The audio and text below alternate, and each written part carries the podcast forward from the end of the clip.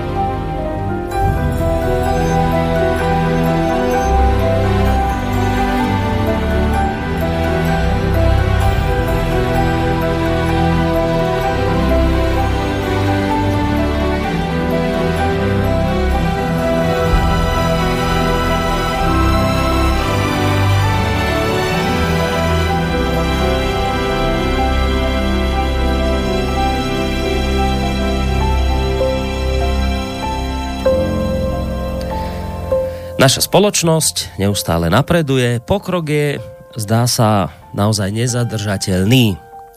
Ako potvrdenie týchto mojich slov mi dovoľte, vážení poslucháči, v úvode dnešnej relácie Ariadnina niť dva príklady z týchto dní, ktoré som objavil na portálu Hidnes, respektíve na portáli Nie je to tak. Takže príklad potvrdenia pokroku číslo jeden. Zamestnanci pracujúci v amerických distribučných centrách firmy Amazon sa musia v práci snažiť, možno viac ako ktokoľvek iný. Na ich pracovný výkon totiž dohliadajú stroje. Ten, kto pracuje najpomalšie, toho počítač vyhodí zo zamestnania. Pracovníci tejto najznámejšej logistickej firmy sú každú jednu sekundu sledovaní umelou inteligenciou, ktorá meria ich osobný výkon a ktorá v konečnom dôsledku rozhoduje o ich bytí a nebytí. Zatiaľ teda našťastie len pokiaľ ide o zotrvanie v práci. Americká megakorporácia Amazon patrí medzi firmy, ktoré to s automatizáciou myslia skutočne vážne. A to dokonca až tak vážne, že výpovede zamestnancom už nedáva nadriadený, ale automat. Šéf na to nemá absolútne žiaden vplyv. Počítač sleduje polohu každého zamestnanca, meria jeho efektivitu a rýchlosť, e, s akou vlastne pracuje. Tá je samozrejme vyžadovaná od pracovníkov, ktorí majú presne stanovené kvóty, koľko tovaru musia pozbierať, ako rýchlo a v akom poradí. Všetko toto nejakým spôsobom vyšlo najavo potom, ako sa pred súdom ocitla istá Barbara Duvalová. Ide o ženu, ktorá sa súdi s Amazonom za to, že bola podľa jej tvrdení nespravodlivo vyhodená zo zamestnania, len za to, že sa zúčastnila na nejakých kolektívnych aktivitách, ktoré inak mimochodom sú zákonom povolené a chránené. Firma Amazon sa pred súdom bránila tvrdením, že pani Duvalová nemohla dostať výpoveď neprávom a v žiadnom prípade nemohlo ísť o nejakú osobnú pomstu voči nej, pretože ľudí z tejto firmy nevyhadzujú ľudia, ale stroje. Takže žiadna osobná zášť ani nič iné neprichádza do úvahy. Kritériá sú absolútne objektívne, pretože produkčný systém generuje všetky pokarhania a výpovede automaticky bez akéhokoľvek vstupu od nadriadených. E-shop Amazon generuje neuveriteľných dvestotridsaťštyri miliárd dolárov ročne v príjmoch, pričom sa vytrvale snaží navýšiť tento svoj podiel na trhu. Ekonomika Amazonu je založená na neustálom raste. Každý rok musí firma navýšiť svoj už tak obrovský tržný podiel, inak by sklamala očakávania investorov a jej akcie by tým klesli. Udržať rast na takomto tempe si vyžaduje, aby sa všetko v distribučných centrách absolútne podriadilo efektivite. Centrálny logistický systém vie o polohe každého balíka, žltého košíku a takisto aj zamestnanca. Vnútri budovy to vyzerá ako v útrobách pevného disku. Všetko má svoje miesto a kmitá ako dobre namazaný stroj. Ľudia v distribučných centrách Amazonu majú presne rozpísané úlohy. Za jeden deň nabehajú nieraz aj osemnásť kilometrov. Sme ako roboti, sťažoval sa pre stanicu bé bé cé jeden z pikerov, teda e, zberačov, ktorých úlohou je kompletovať objednávky. Amazon sa takýmto pragmatickým prístupom nejako netají, práve naopak. Viceprezident Amazonu pre Európu e, Ro, Roj, istý Roj, to je jedno aký, v roku dvetisícpätnásť celkom odvážne vyhlásil nasledovné. Najuniverzálnejší stroj, aký máme, je človek, preto musíme ľudskú prácu využívať zodpovedne. Príklad pokroku číslo dva. Zrejme o tom, vážení poslucháči, neviete, ale vedci objavili nový druh človeka. Tento najnovší druh neverí žiadnym faktom a podľa vedcov tým priamo ohrozuje schopnosť planéty Zem udržať na nej život. Nová štúdia, ktorú vypracovala univerzita v Minnesote, tvrdí, že bol rozpoznaný nový druh človeka, ktorý je prakticky imúnny voči akejkoľvek forme overiteľných poznatkov a necháva tak vedcov v nemom úžase s otázkou, ako vlastne s takýmto človekom diskutovať. Zdá sa, že sme narazili na ľudí, ktorí síce majú všetky predpoklady potrebné na prijímanie a spracovávanie informácií, ale aj napriek tomu, akým si pre nás záhadným spôsobom si vytvoril pomyselnú obranu, ktorej účelom je za každých okolností ponechať jeho predpoklad neaktívny. Pritom s nárastom faktov rástla aj sila obrany týchto ľudí voči faktom, hovorí Davis Luxon, jeden z vedcov, ktorý sa podielal na tomto výskume. Zatiaľ síce vedci nemajú jasné vysvetlenie pre mechanizmus, ktorý chráni takýchto ľudí pred spracovávaním dát, ale majú teóriu, že vystavenie takémuto napätiu a stresu v nich rozvinulo schopnosť síce zachytiť tie informácie, ale počas prenosu od sluchového nervu do mozgu skrátka zaniknú. Bežná funkcia ľudského vedomia kompletne zanikla, dodáva Lok-Cen. No a tento pán vedec síce potvrdil pochmúrne hodnotenie tejto štúdie, ale vyjadril aj nádej, že hrozbu ľudí odolných voči vnímaniu skutočností možno v budúcnosti zmierniť. A dodáva, náš výskum je síce zatiaľ len predbežný, ale je dosť možné, že sa títo ľudia stanú omnoho vnímavejšími k faktom, až keď budú v prostredí bez jedla, bez vody a bez kyslíka, uzavrel Lok-Cen. Takže, vážení poslucháči, pokrok je naozaj, zdá sa, nezastaviteľný. No ale to, čo ste teraz počuli, je to naozaj pokrok? Čo je teda skutočný pokrok? Na túto otázku hľadáme odpovede už niekoľko relácií v rámci rozsiahlejšieho cyklu, ktorý dnes uzavrieme. Na túto otázku dáme odpovede. dáme odpoveď a ja hovorím síce v množnom čísle, ale ďaleko lepšie bude, keď poviem, že dá odpoveď. Niekto, kto už v tejto chvíli čaká na Skype linke, samozrejme veľmi dobre viete, že je to sofiolog Emil Páleš, ktorého samozrejme týmto hneď vítam. Dobré ráno, Emil. Dobré ráno. Dobré ráno samozrejme aj vám, vážení poslucháči, ktorí máte tu možnosť, že skrátka môžete aj takto ráno počúvať naše vysielanie. V prípade, že budete chcieť, môžete sa nám samozrejme napísať aj nejaký ten mail, najlepšie na adrese studio zavináč slobodný vysielac bodka es ká, prípadne môžete reagovať aj cez našu internetovú stránku, keď si kliknete na zelené tlačítko otázka do štúdia. Takže toľko na úvod z mojej strany. My to za Milom vždy máme tak, že najskôr príde nejaké to zhrnutie predošlého dielu a potom sa posunieme ďalej. Ja som už naznačil teda, Emil, že dnes to uzavrieš podľa všetkého. Asi, asi to už sa bude platiť, áno? Počkaj, som ti, prepáč, som ti nevyťahol túto jednu vec. Takže, takže stihneš to dnes, áno, dať do konca. No, uvidíme. Dobre. Nakoniec vec neponáhľame. Chcel, chcel, máme plán to dokončiť. Dobre. No, tak ideme rekapitulovať. Áno. Tak poď. No, tak v minulej relácii sme načali tú veľkú výzvu súčasnosti, a to je technologická nezamestnanosť, ktorá bola už aj v minulosti, ale nikdy to nemalo taký obrovský rozsah ako teraz, keď máme digitalizáciu, robotizáciu. Umelá inteligencia má zobrať v budúcich desaťročiach polovicu práce ľuďom. A vzniká teraz pre ekonomov otázka, že ako to riešiť, keby bolo tri štvrtiny ľudí bez zamestnania, všetko by robili roboty, tak ako budú žiť? No a jeden vznikajú rôzne predstavy. Ten nepodmienený základný príjem je jedna odpoveď, že ľuďom sa proste rozdelia tie, tie vyrobené prostriedky, pretože sú ľudia a nie preto, že pracujú. No a tým, že sa uvoľní kreativita, budú ľudia slobodnejší a zdôrazňujú sa tie kladné stránky toho. Uh, iní hovoria, že práca bude vždy, že vznikne vždy nová práca, keď jedna zanikne, vznikne nová. Namiesto poľnohospodárstva bol priemysel, namiesto priemyslu služby.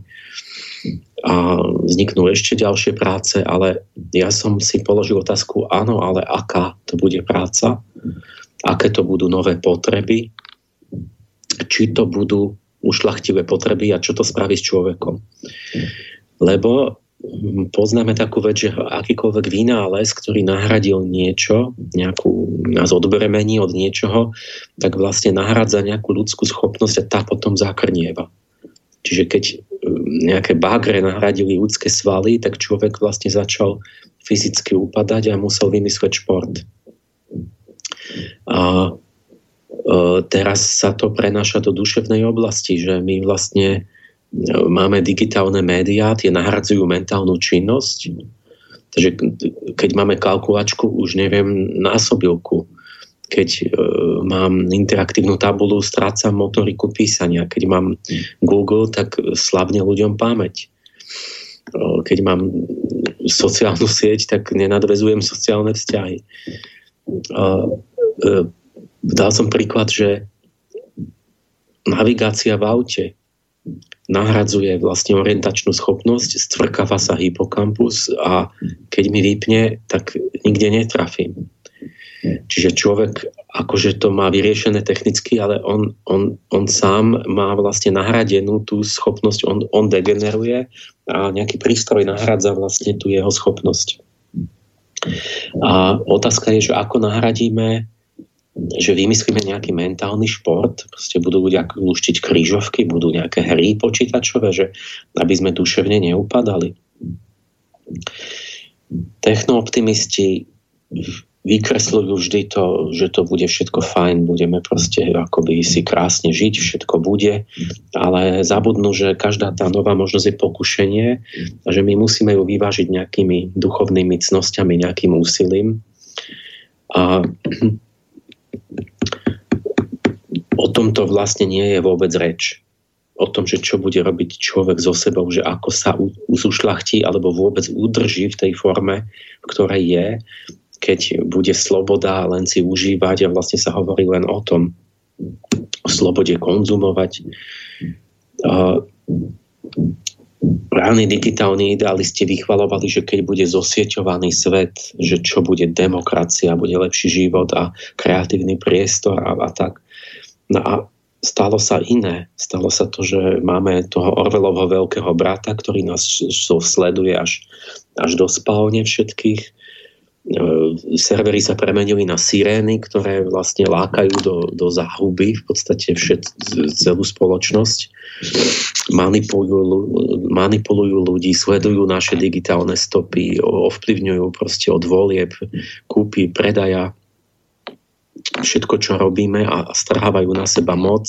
My niečo klikáme, a, ale tým, tým odovzdávame ako keby drobné výhody, ktoré sa hromadia po biliónoch niekde a nakoniec sme úplne bezmocní voči, voči týmto akýmsi centrálam počítačovým, ktoré, ktoré, ktorým proste nikto nemôže potom konkurovať.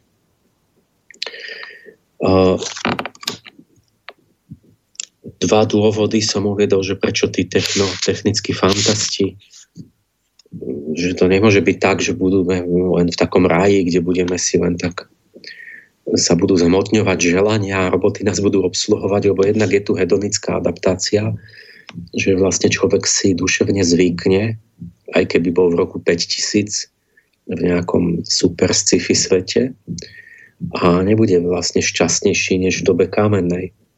Len tak za to, že ho obsluhujú roboti a všetko sa mu zmotňuje. No, alebo ešte horšie, že vlastne zmotňovať želania bez námahy môže znamenať v podstate samovraždu.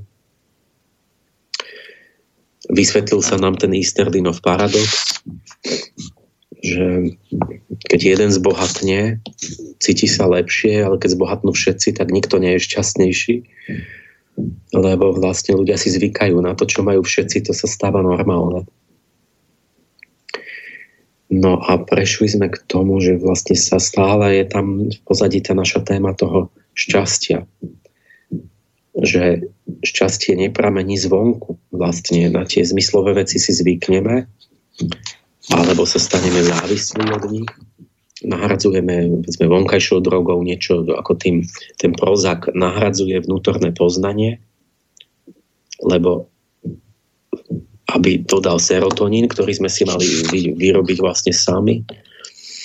Potom som tam spomenul toho filozofa Nozicka a s tým myšlienkovým experimentom, že či by sme vstúpili do virtuálnej reality, kde by sme mali všetko, čo si želáme. A zvláštne je, že ľudia, ľudia váhajú, nechcú sa tam ísť akože vojsť a nechať sa tam zavrieť, napriek tomu, že tam by mali vlastne splnené predsa všetky želania. Čiže keď sú želania, zmysel života, tak tam treba vojsť. Ale človek nad tým váha, že nám dobre, predsa len do, do virtuálnej reality, kde si sám stvorím, čo sa mne páči a som tam de facto sám, žijem tam v nejakej svojej bubline.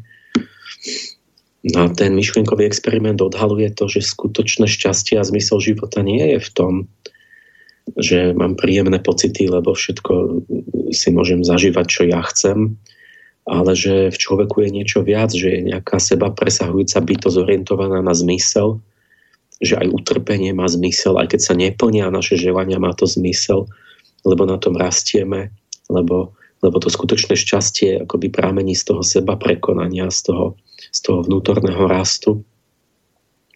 A že to, čo sa nám hovorí, že vlastne splň si želania, ako také tie, tie konzumné, tak to nie je pravda. Je to nevedie vôbec ku šťastiu.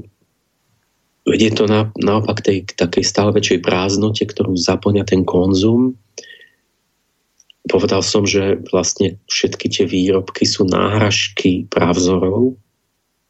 Každý, každý všetko, čo kupujeme, proste keď nemáme vzťah k tým duchovným pravzorom, tak my vlastne kupujeme ich nápodobeniny, stávame sa závislí od toho.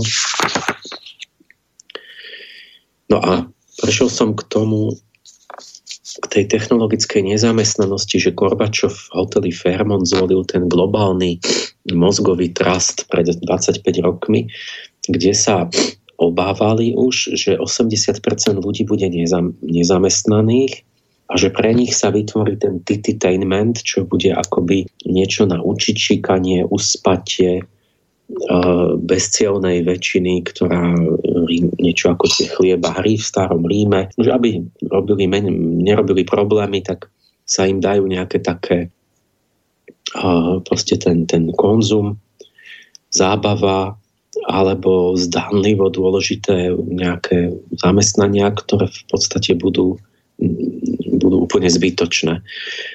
No a po dvadsaťpäť rokoch, keď to hodnotíme, tak sa zdá, že sa to nenaplnilo, že stále tá nezamestnanosť je okolo desať percent. Ale ja som si položil otázku, že nie je to náhodou tak, že sa to práve naplnilo a že vlastne áno, my sme zamestnaní, ale, ale je to práca. A teraz sme začali vymenovávať tie rôzne nové javy, ktoré by kedysi boli nezmyselné, ako plánované zastarávanie, že my vyrábame len na to, aby sme vyhadzovali. Kto vie, koľko percent je to takto, že krátkodobé výrobky plánované, že sa majú, majú vypnúť, zničiť. Čiže my akože vyrábame, pracujeme, ale tá práca je zbytočná, lebo, no, rozumiete, nemuseli by sme, proste žiarovka by mohla svietiť sto rokov. A tým sme ako keby založili spoločnosť na spotrebe. Mali sme túto humorné zistenie, že Američanom sa predĺžil život o desať rokov, ale iba na to, aby ho presedeli pred televízorom, lebo všetko, čo medicína predĺžila život, tak to sedia pred obrazovkou.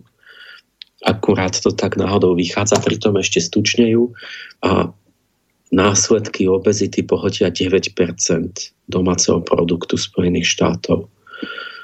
Čiže ešte to má zlé následky, vlastne ten blahobyt. V Japonsku vznikli tí hikikomory, že milión ľudí v nejakej mladšej dospelosti zmizli sociálne, pretože sú niekde zavretí, niekde ponocujú pri počítači a nestýkajú sa s nikým. Chýbajú v spoločnosti. Robili sme to, čo kedysi nebolo zamestnanie, že to bolo ako napríklad prostitúcia a ten celý sexuálny priemysel, že to sú, teraz je to stovky miliárd obratu, ale že to sú sexuálni pracovníci, že my sme to pre, preklasifikovali na prácu. Čiže nám vznikla nová práca. Ale vlastne čo tá práca vytvára?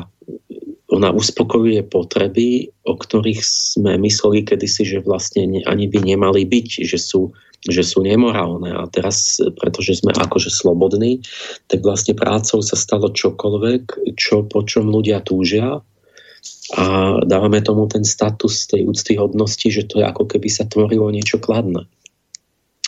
Drogy, som povedal, trinásť percent, teda tá, tá obezita spolu s drogami, trinásť percent amerického domáceho produktu, alkohol, nikotín, tie tvrdé drogy, to sú stovky a stovky miliard. Zachytil som, niekto mi poslal, že práve minulý týždeň, ale zavreli zakladateľa Inzis Therapeutics, ktorí vyrábali ten fentanyl. To je, to je päťdesiatkrát silnejšie než heroín, alebo než, neviem, či heroín, morfium. Proste syntetická droga, obrovsky silná a určená len pre zomierajúcich na zmiernenie bolesti. No ale chytili ich, dokázali, že podplácali lekárov, aby to predpisovali ľuďom, ktorí to nepotrebujú.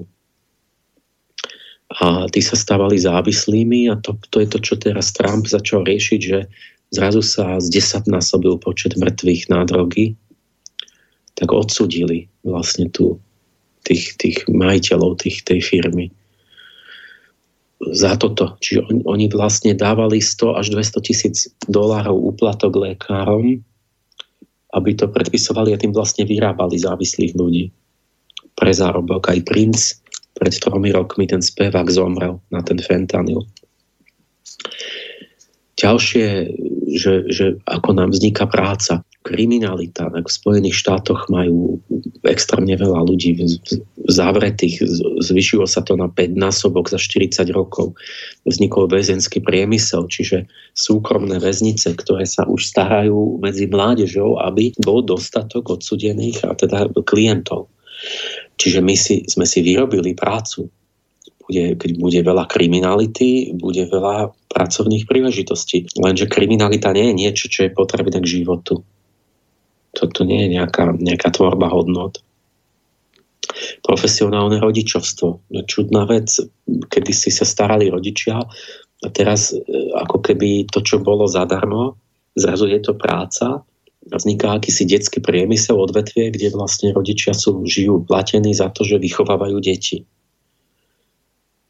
A je otázne, že mož- kedy to je dobre, kedy to je zlé. Ďalšia práca, som povedal, keď budeme hubiť prírodné druhy, ale to, to je už celé absurdné, keď zahubíme včelu, tak budú desiatky miliónov ľudí s tými štečekmi opelovať ovocné stromy. Ale veď tá včela lietala zadarmo predtým. A v Číne to už robia. Ešte väčší biznis, vôbec najlepší je vojna. Vojna aj s následkami trinásť percent svetového produktu pohotí. Plus sa spája s korupciou a tak ďalej, že nám by malý zlomok toho, čo vyhodíme na vojny, stačilo na odstránenie celosvetového hladu o nevzdelanosti. To boli príklady, že jak si vyrábame zbytočnú prácu. My zrovnáme krajinu so zemou, potom ju zase budujeme, že máme prácu. Môžeme zbrojiť, môžeme zase budovať, čo sme zničili, no tak sme všetci zamestnaní.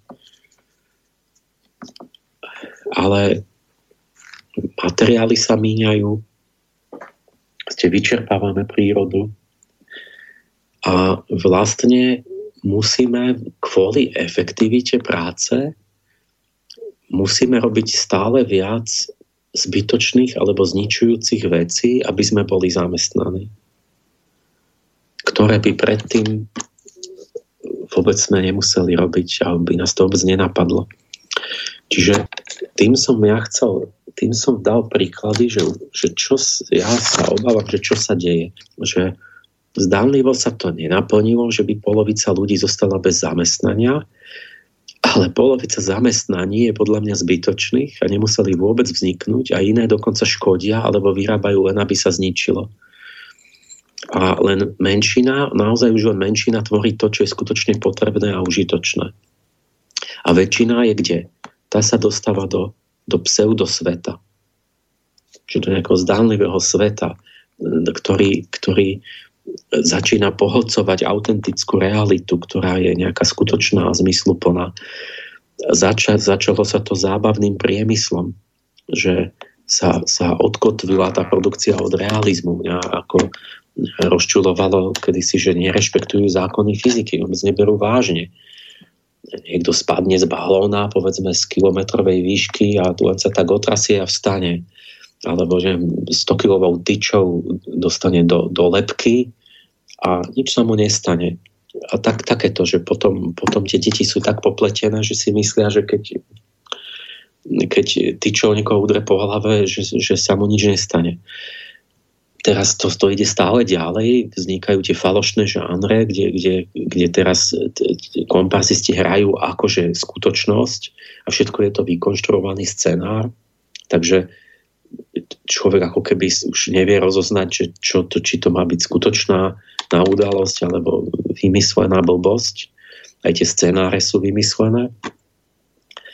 Kedy si začali tie, tie mediálne hviezdy mať tú virtuálnu falošnú identitu, že mali akoby dve identity. Teraz, teraz to má každý, že na Facebooku, na Instagrame, každý má nejakú druhú osobnosť, kde inak vyzerá a, a má iné vlastnosti a digitálne upravenú fotografiu alebo tie plastické operácie. Takže vlastne človek ani nie, to nie je ani on. Že vlastne by ten, tá, to, to, tá súvislosť medzi vnútrom a to, ako vyzerá ten človek, to sa úplne rozpája, lebo on si objedná nejakú tvár, aby vyzeral podľa katalógu. Teraz najserióznejšie inštitúcie, že univerzity sú vťahované do zdánlivého sveta. Teraz čínska vláda a indická vláda zasahovali nedávno, že majú stovky falošných univerzít. Väčšina sú také potemkinovské univerzity iba na webe, že to iba na internete a na diaľku akože študujete a, a, a tak. A to je ľahšie, ale, ale mnohé tie univerzity existujú normálne fyzicky a v Spojených štátoch máte akože univerzity, kde sú stovky tisíc študentov s miliardovými obratmi. Len je to tak, a chodíte dohromane, tam sú učiteľia, budova, kampus a tak. No len je to tak, že nič od žiakov nevyžadujú, teda ich nič nevy, nenaučia, iba zarábajú a rozdávajú akademické tituly. A to, to, tomu sa hovorí, že mlyny na diplomy. Takže tam chodíte, hráte sa na študenta, oni sa hrajú na profesorov, keď máte na to peniaze, vystavia vám akože diplom a ste vyštudovali. To nevadí, že nič neviete.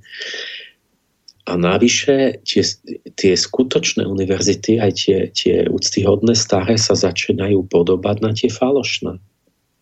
Že vedomostné nároky slovenských škôl poklesli na polovicu alebo tretinu v priebehu jednej generácie, odkedy som ja študoval. Čiže prestávajú čokoľvek vyžadovať od tých žiakov, ale žiaci vyžadujú, aby od nich nič nevyžadovali. vzniká zdánlivá veda. Čiže to, čo by malo byť to posledné zdánlivé, tak to začína byť vťahované do fiktívneho sveta. Čo je veda? Vedu meráme, že to sú publikácie, to je výstup vedca. A tie tradičné vedecké časopisy boli také, keď boli seriózne, že posudzovali článok, prečítali to, posúdili to, zodpovedali za kvalitu, museli nad tým uvažovať, či to, či to má nejakú kvalitu a hodnotu. No ale teraz to je námaha. Teraz sa vyrojili posledné dvadsať rokov dráve časopisy takzvané, ktoré vtieravo získavajú prispievateľov a aj mne píšu, že, že vážený pán akademik, že, že podľa nášho názoru je to výborné a a ja viem, že dobre píšete, že publikujte u nás a potom sa človek ale dozvie, že teda by mal nejaký malý poplatok ako na tú, tú nejakú, na tie náklady ako prispieť, nie je veľký, čiže človek má zaplatiť za to a, ale nie je veľa, ale oni toho napublikujú milióny a nemajú, majú nulovú prácu, pretože oni sa tým vôbec nezaoberajú. Jediný cieľ je finančný zisk. A napodobňujú tie seriózne časopisy takým výzorom, že si len tak urobia tie, tie frázy a tú stránku a formálny vzhľad, alebo jak ten časopis vyzerá, tak seriózne, ale publikované tam je čokoľvek, tak, že to nikto vôbec ani nečítal. Jak to dáte, tam to dajú, tam to zverejnia a preto oni nezistia, keď tam dáte aj blbosť. Že napríklad začali niektorí robiť také pokusy, že napísali niečo, čo znie vedecky a boli to somariny. Alebo že počítač vygeneroval akoby syntakticky taký text, ktorý vyzerá ako vedecký článok a on si nič nevšimnú v tých časopisoch. Alebo že sa tam niekto je ochotný byť v redakčnej rade, lebo tam potrebuje mať ten, ten board akože tých, tých akademikov, tak nebol ochotný niekto, nejaký profesor, doktor, hento, tamto. A oni ho tam majú, no ale nevšimli si, že taký človek nikdy nežil vôbec. To, že máte redakčnú radu, povedzme, z nežijúcich ľudí alebo z, nieký, z niekoho, kto už zomrel. A, a ten časopis o tom nevie. Prečo? No lebo nikdy nekomunikoval s, s tým človekom, lebo nemá, nemá prečo. No teraz, keď oni tu mám, že desať tisíc falošných odborných časopisov odhadom publikuje pol milióna článkov ročne. To znamená, že tá, tá seriózna veda, keď to nerozoznáme, bude pohltená vlastne v tých akože vedeckých publikáciách. Spravodajstvo, ďalšia oblasť, odputáva sa od reality. Najprv sme mali bulvár, to už v devätnástom storočí, kde namiesto namiesto správ máte klebety a senzácie, emócie namiesto informácií.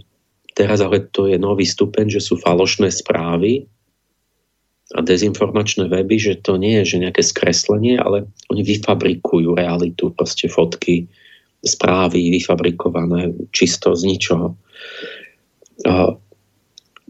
Zase to nie je úplne nové, lebo v starom Ríme tiež boli falošné správy, ja neviem, niekto poslal správu, že vyhral bitku, alebo čo.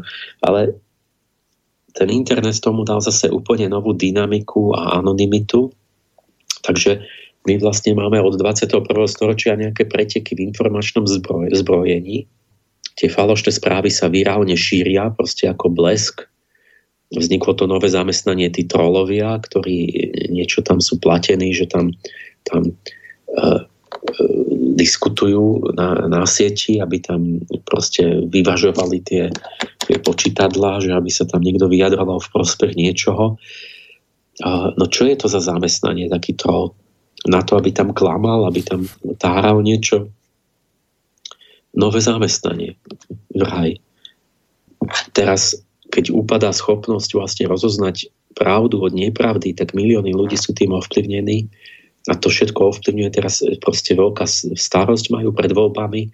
Ja som prišiel včera v noci z Berlína, tak som si noviny zobral, tak tam riešili práve toto, že pred voľbami sa boja, že budú tí ľudia ovplyvnení tými falošnými správami. Že čo s tým? Začínajú vlastne regulovať internet. zakazovať, prikazovať a tak, čo smiete, čo vás vymažú a, a, a, a teraz tá, to sa nedá, to je tak veľa, že sa to nedá sledovať, takže umelá inteligencia rozoznáva, že čo nie je vhodné, lenže umelá inteligencia nič nerozumie, takže vás vymaže, aj keď, aj keď, to je, aj keď tam napríklad nepochopí iróniu, lebo nepochop, počítač nepochopí vtip. Takže niečo poviete ironicky, tak vás vymaže, lebo vás vyhodnotí, že, že niečo hovoríte. A čiže my sa dostávame, ten pseudosvet, to je ten nový termín, že postfaktická doba, čo vznikol, je ako keby tápavo hľadáme nové termíny, že čo sa deje, že sme v postfaktickej dobe, kde nezáleží na realite, že to vlastne nerozhoduje, že ako to je naozaj, že rozhodujú iba nejaké toky nejakých fiktívnych informácií. Ale to je super nebezpečné, lebo tieto fikcie to sú, to, sú, to je labilné. To, to je odkotvené úplne od reality. No a tu sa musíme spamätať, lebo človek vždy mu hrozilo tzv. Konfirmačné skreslenie. To je taký jav, ktorý deformuje poznanie a spočíva to v tom, že máme sklon uprednostňovať a pamätať si tie informácie, ktoré sú v súlade s našim vlastným názorom a podceňovať ostatné, alebo si to nevšímať, alebo si to všimnúť, ale vyložiť si tie vždy značné informácie tak, aby boli v súlade s môjim názorom. Takže vlastne to, čo očakávam, tak to sa, to sa viac menej potvrdzuje vždycky. A toto už platí pre normálneho človeka v bežnej interakcii. No teraz k tomu pristúpilo to, pristúpilo to, že počítač to umocňuje a máme vyhľadávacie algoritmy na internete, ktoré ktoré preosievajú informácie a poskytnú nám prednostne tie, o ktoré máme záujem.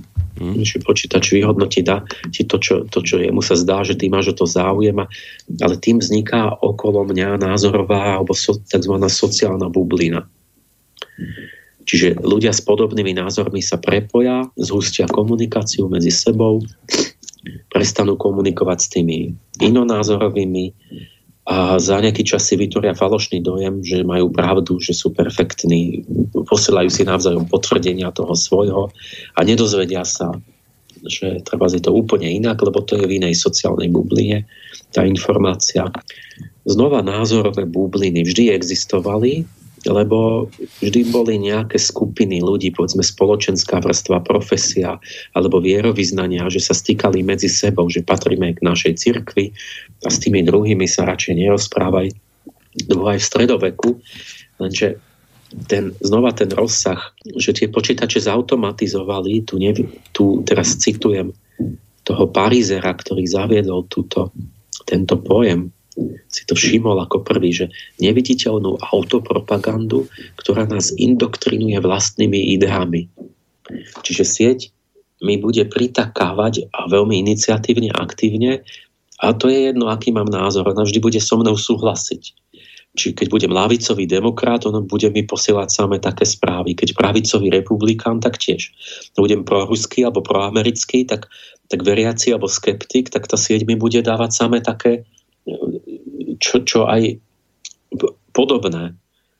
A teraz, keď, keď podľahnem dojmu, že tam mi prichádzajú nejaké neselektované informácie, že to je skutočný svet, tak mám problém. Že nemôžem vyhodnotiť potom, keď, keď mi prichádzajú samé správy, ktoré potvrdzujú to, čo som, čo som, o čo som mal záujem.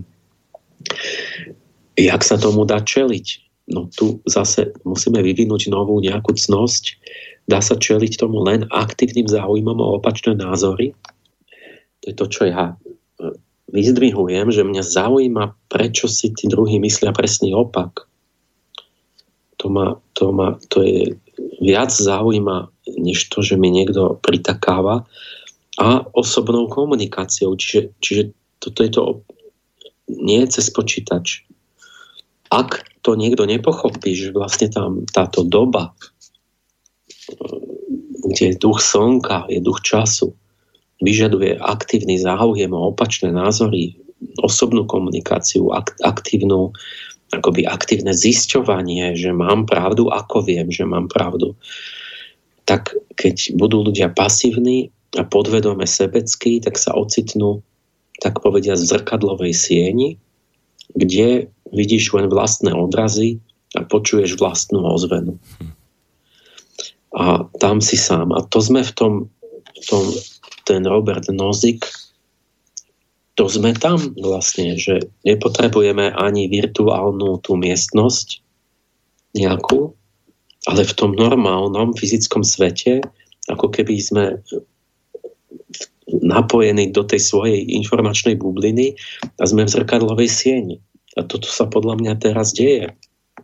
Že sa ľudia roz, roztrieštili do tých bublín, že svet bublinovatie. A tie informačné bubliny prispeli k tomu, čo zažívame, k tej militantnej polarizácii spoločnosti, ktorá začína zhruba na prelome tisícročí. Že ľudia sa začínajú hádať. Proste starí priatelia povedia, my sa poznáme dvadsať rokov, mm, ale od poslednej návštevy sa nerozprávame. Lebo on zrazu začal rozprávať veci, to je strašné. Jak je on akože za, zadebnený a všetko vidí naopak. Čiže zrazu ľudia sú napojení na iné ako keby zdroje a povie si, toto sa nedá vydržať, ja už, ja už ťa mám dosť. Že sa pohnevajú. Jak to? Tak všetkých nás tu rozoštvú, keď si neuvedomíme, že sme ako keby napojení na tie bubliny. No, to si vlastne teraz týmto, čo hovoríš, jednak aj teda zhrnul ten predošlý diel, aj si, čo si k tomu pridal. Ja len teda jednu vec chcem doplniť, keď si hovoril o tom, ako vlastne dnes sa ten obsah už kontroluje na internete, ako fungujú algoritmy a tie sa starajú o odstraňovanie nevhodných e, tvrdení. Tak len taká, taká pikoška, teraz vyšla taká správa, že algoritmus Facebooku označil text americkej deklarácie nezávislosti za nenávistný obsah. Bol taký nejaký e, denník, to bol lokálny denník, istý The Vindikátor, ktorý vlastne chcel urobiť takú vec, že svojim čitateľom chcel ponúknuť komplekt, akože kompletný text americkej deklarácie nezávislosti a začal to tak postupne dávať na svoju stránku, až nakoniec teda Facebook ho zablokoval, alebo túto vec zablokoval, lebo že teda ten algoritmus to vyhodnotil tak, že istá časť deklarácie nezávislosti americkej obsahuje už teda podľa tých nových noriem algoritmu proste nejaký nenávistný obsah, tak to proste Facebook zablokoval. To len ako taká pikoška k tomu, o čom no, si vlastne... To je, to je krásny vlastne príklad, ale no, že my akoby to, to, no, t- No a keď to bude ako v tom Amazone, že rovno budú udelovať tresty, tie počítače a podobne. No. Takže krá- no, krásne. Nás, tá diskontinuita nás vôbec netrápi, že to, čo sme si vážili ako zakladateľov našich tých štátností a toho všetkého, tak to teraz bereme, že to všetko sú nacisti. Ste Churchill, totálny nacista, alebo tak, proste americká tá tradícia, že ako keby úplne tie korene si podkopávame a zrazu je úplne iné názory. No krásne, krásne to je, krásny pokrok zažívame a ešte krajšie zajtrašky nás podľa všetkého čakajú. Zrejme sa tomu nejakým spôsobom vyhnúť dá a na túto odpoveď iste mnohí e, čakajú. Budeme samozrejme v tomto rozhovore pokračovať, ale keďže ty si vlastne doteraz hovoril o tom, čo sme vlastne spomínali v minulom dieli a niečo málo si už teda doplnil. Dáme si teraz krátku hudobnú prestávku, no a po nej budeme už pokračovať v tej našej dnešnej téme.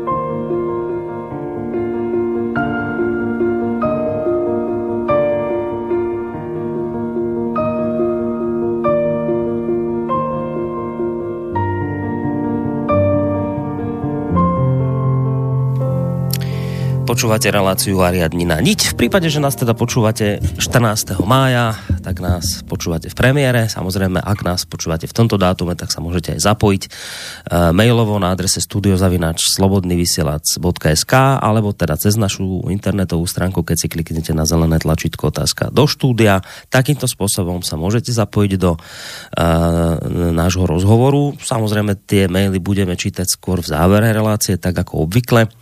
Len teda doplním, že v tomto dieli teda opäť pátrame po odpovedi na otázku, čo je to vlastne pokrok. Uvidíme, či sa nám to podarí uzavrieť dnes, alebo budeme o dva týždne pokračovať. Nakoniec, ako som povedal, neponáhľame sa nikde. Radšej nech máme na to viac času ako menej. Ja ti teraz ponúknem takú možnosť takého odrazového mostíka, Emil, k tomu, čo budeš ďalej rozprávať, lebo ja som v tom svojom úvode spomínal nielen firmu Amazon, ale aj taký druhý príklad akoby pokroku. Skrátka, máme tu nový druh ľudí, ako zistila americká štúdia, a to je nový druh človeka, ktorý je absolútne imúnny voči akýmkoľvek faktom. A teda podľa vedcov tým priamo tento nový druh ľudí ohrozuje schopnosť planéty Zem udržať na nej život. Keď tu máme proste ľudí, ktorí sú absolútne imúnni voči akýmkoľvek skutočnostiam dokázateľným. A jednoducho sú schopní aj na základe faktov, skrátka, si ďalej tvrdiť to svoje. Uh, tak to je taká otázka, že kde sa nám tu tí ľudia zobrali, ako je možné, že teraz sa tu zrazu vyskytli a nevieme si s tým teraz nejakým spôsobom rady. Tak toto je možno taký odrazový mostík k tomu, čo budeš ďalej podľa mňa rozprávať. No, to, čo si citoval, ja to vôbec nepoznám. Musím sa na to pozrieť, lebo to si našiel presne to, o čo mi ide, lebo on teda hovoril, že vlastne akékoľvek aj fakty, že keby mali pred nosom slona, tak si to nejako odvysvetlia v podstate subjektívne tí ľudia. To, to, to sa začína diať. A to, tento slovo druh zrejme není ako species, akože nový druh živočišný. Zrejme ty myslí akoby nejaký nový typ človeka, ktorý je psychicky a neuronálne inak organizovaný. A lebo druh, to by bol akože silné slovo, že to by bol nejaký úplne, ako keď nejaký homo neandertalensis by vznikol, alebo čo.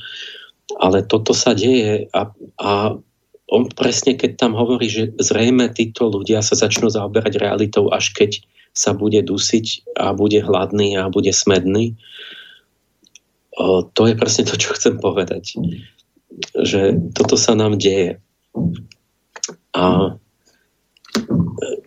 toto, toto sú vlastne moje výklady toho, že čo sa deje, čo by sme mali robiť.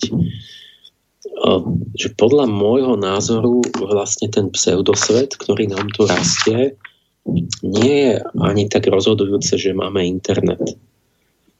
Tie digitálne médiá to umocňujú, ale to, čo to primárne umožňuje, podľa mňa je ten ekonomický nadbytok. To, že vlastne ja nemusím sa zaoberať realitou, pretože neumieram hladom. Proste sa mi nič nedeje, keď sa ňou nezaoberám.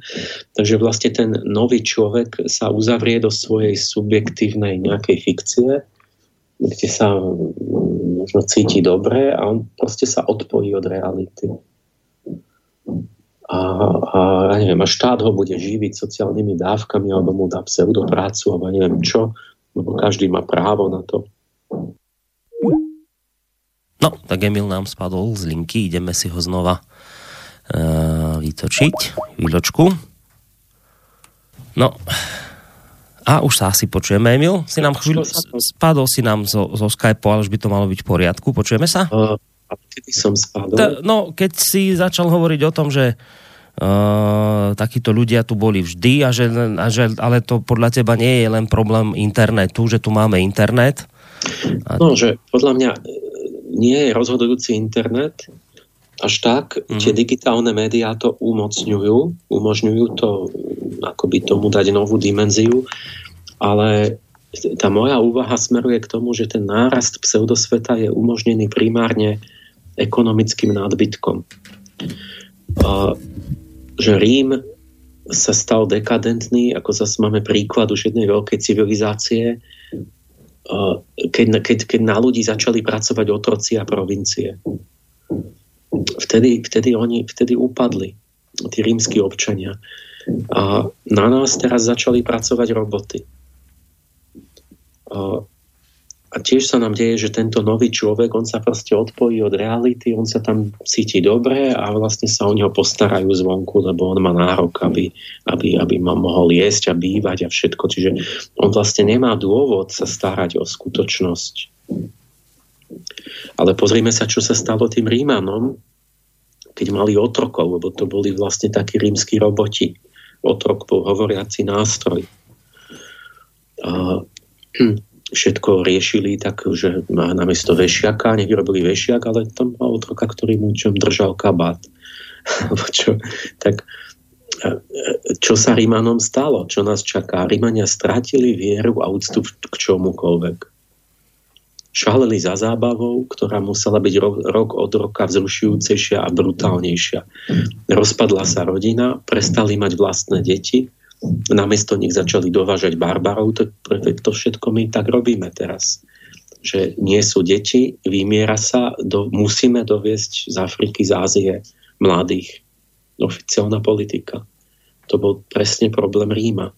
Lebo každý už bol taký sebec, že v podstate iba chcel, že sa im nechcelo mať vôbec rodiny. My sme raz čítali spolu ten Gibonov zoznam príčin úpadku a zániku Rímskej ríše. No a to, keď človek číta, tak ľudia myslia, že je reč o dnešku. Že to, to sa deje dnes. A toto je to úžasné, že tie vzorce dejín sa opakujú až do prekvapujúcich detailov, napriek tomu, že to je tisíc ročia nás delia, ako to, no lebo to sú určité, tie vzorce sú uložené v ľudskej prírodzenosti niekde hlboko, to je v ľudskom správaní, ten človek sa až tak nezmenil. Aj keď žijeme v technicky úplne inej dobe, než tí Rímania. Takže všetko to tu bolo už dávno v istom zmysle. Ibn Chaudún v štrnástom storočí napríklad opisuje, ako si ženy podávali kľúčky u jasnovidcov. A to je presne ako dnes, že v Spojených štátoch máme priemysel jasnovideckých služieb a ročný obrad dve miliardy dolárov na jasnovidcov. A sme včera boli v Berlíne múzeum mágie. Chcel som ísť do planetária, lebo tam je nejaké výborné planetárium Sajsovo, ale na, akurát pondelok je všetko zavreté, každé seriózne múzeum je zavreté, tak pozeráme, že múzeum mágie je otvorené v pondelok. No ale boli tam žiaľ iba také, v podstate také povrchné blbostičky. Taká tá vlastne človek si tam mal vyložiť karty, alebo tam boli tie tie všetké modely tých, tých čarodejníc a takéto, tak ako možno, že pre deti to je zaujímavé, že tam vidia, ale nejak tak ako by myšlienkovo tam nebolo nič také hlbšie. Uh, jasnovidné služby. Tak, ale pri tom, čo stačí trochu rozmýšľať, ja, ja ne, ne, ne popieram celkom jasnovidnosť, ale proste aká je pravdivostná hodnota tých služieb. Stačí porovnať proti odpovede, zobrať si desať veštcov, porovnať, čo povedali a zistíte, že pravdivostná hodnota je aká. Že deväťdesiat percent nespoľahlivé. Takže ak chcem, hneď zistím, že tie jasnovidecké služby sú, sú minimálne spoľahlivé. No ale ak nechcem, tak môžem mať dobrý pocit, že som dostal jasnovidnú službu, keď ide o to. A nie o pravdu. A čiže bolo to vždy, lenže, hovorím za veľký rozdiel je v tom, že nikdy predtým si toľko ľudí nemohlo dovoliť žiť v ilúziách ako dnes. A to je ten nový typ človeka. Že hospodárstvo blízke subzistenčnej ekonomike nedovolovalo, aby sa väčšina odtrhla od skutočnosti. Tam, kde človek musel denne pracovať na svoj chlieb, že keby teda nešiel, neviem, týždeň na pole, tak už je hladný. To je tá subzistencia, že vlastne každý si musel nejako musel pracovať na, na to, aby, aby zajtra mal čo do úst, tak nemohol sa venovať nezmyslom. Nemohla sa, niektorí sa mohli, ale nemohla sa, že sa, že sa väčšina spoločnosti, že sa tri štvrtiny otrhnú niekam. Ten stredoveký rolník, si predstavte, že by hľadoval, keby mal scestné predstavy o prírode, keby, keby mal nejaké mylné, že ja neviem, by sial v decembri a tak. Podal by, toto bol môj názor, podľa mňa môžem a tak. No, no zomrel by na budúci rok. Nemal by čo jesť. Kováč by nevyžil, keby nerozumel železu. No to ja môžem robiť hociako, tak by, by, by to nefungovalo, nikto by mu nezaplatil. Nedovolili by si ľudia chodiť do škôl, kde by nezískali žiadne schopnosti do tých falošných univerzít. Lebo však by sa nemal čím živiť, keby nemal žiadne remeslo, žiadnu schopnosť robiť niečo užitočné.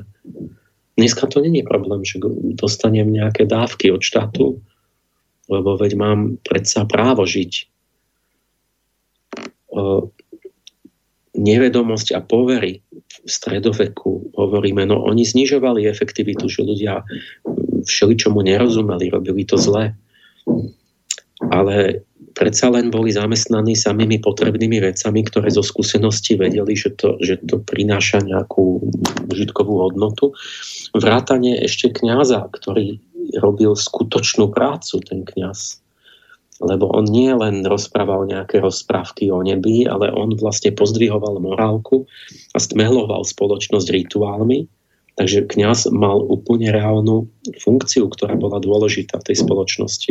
Aj, ta, aj teda takýto duchovný zamestnanec.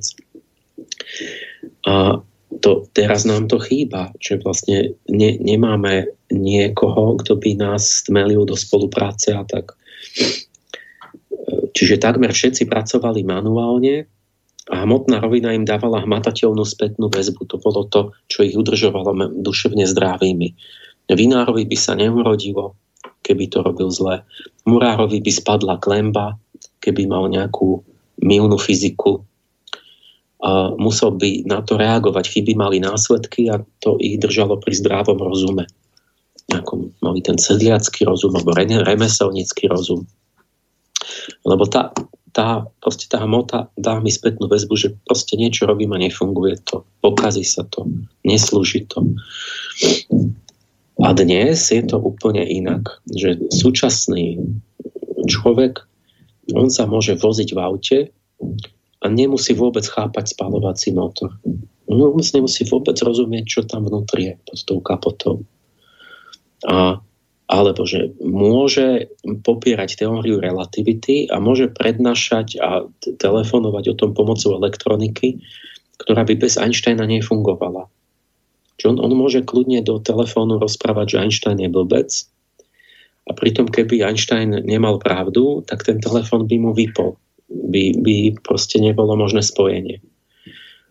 A to je tak, jak som hovoril. No, tá rasistická matematika. Áno, áno. Že černošskú matematiku, ale dobre, ja som za slobodu, ale vypol by som jej mikrofón. Aby sa začala zaujímať, že prečo ona má vyknúť, no lebo vy, vy fungujete na černošskej matematike a tam, tam v tom mikrofóne to je príliš zložité, tam už je, aj sú nejaké integrály a takto a to vy ešte nepoznáte. Čiže toto je to, čo musí človeka dnes rozčulovať, Že, že ľudia, ktorí sú otrhnutí od reality, majú tú moc, že im je daná k dispozícii všetky tie výsledky vedy a tej techniky a, a, a oni pomocou toho sa môžu cítiť, že akí sú super, ale to nie je ich zásluhou. Vlastne keby boli na svete sami, tak by, by museli sa vrátiť k nejakému, neviem, rilovať na poli.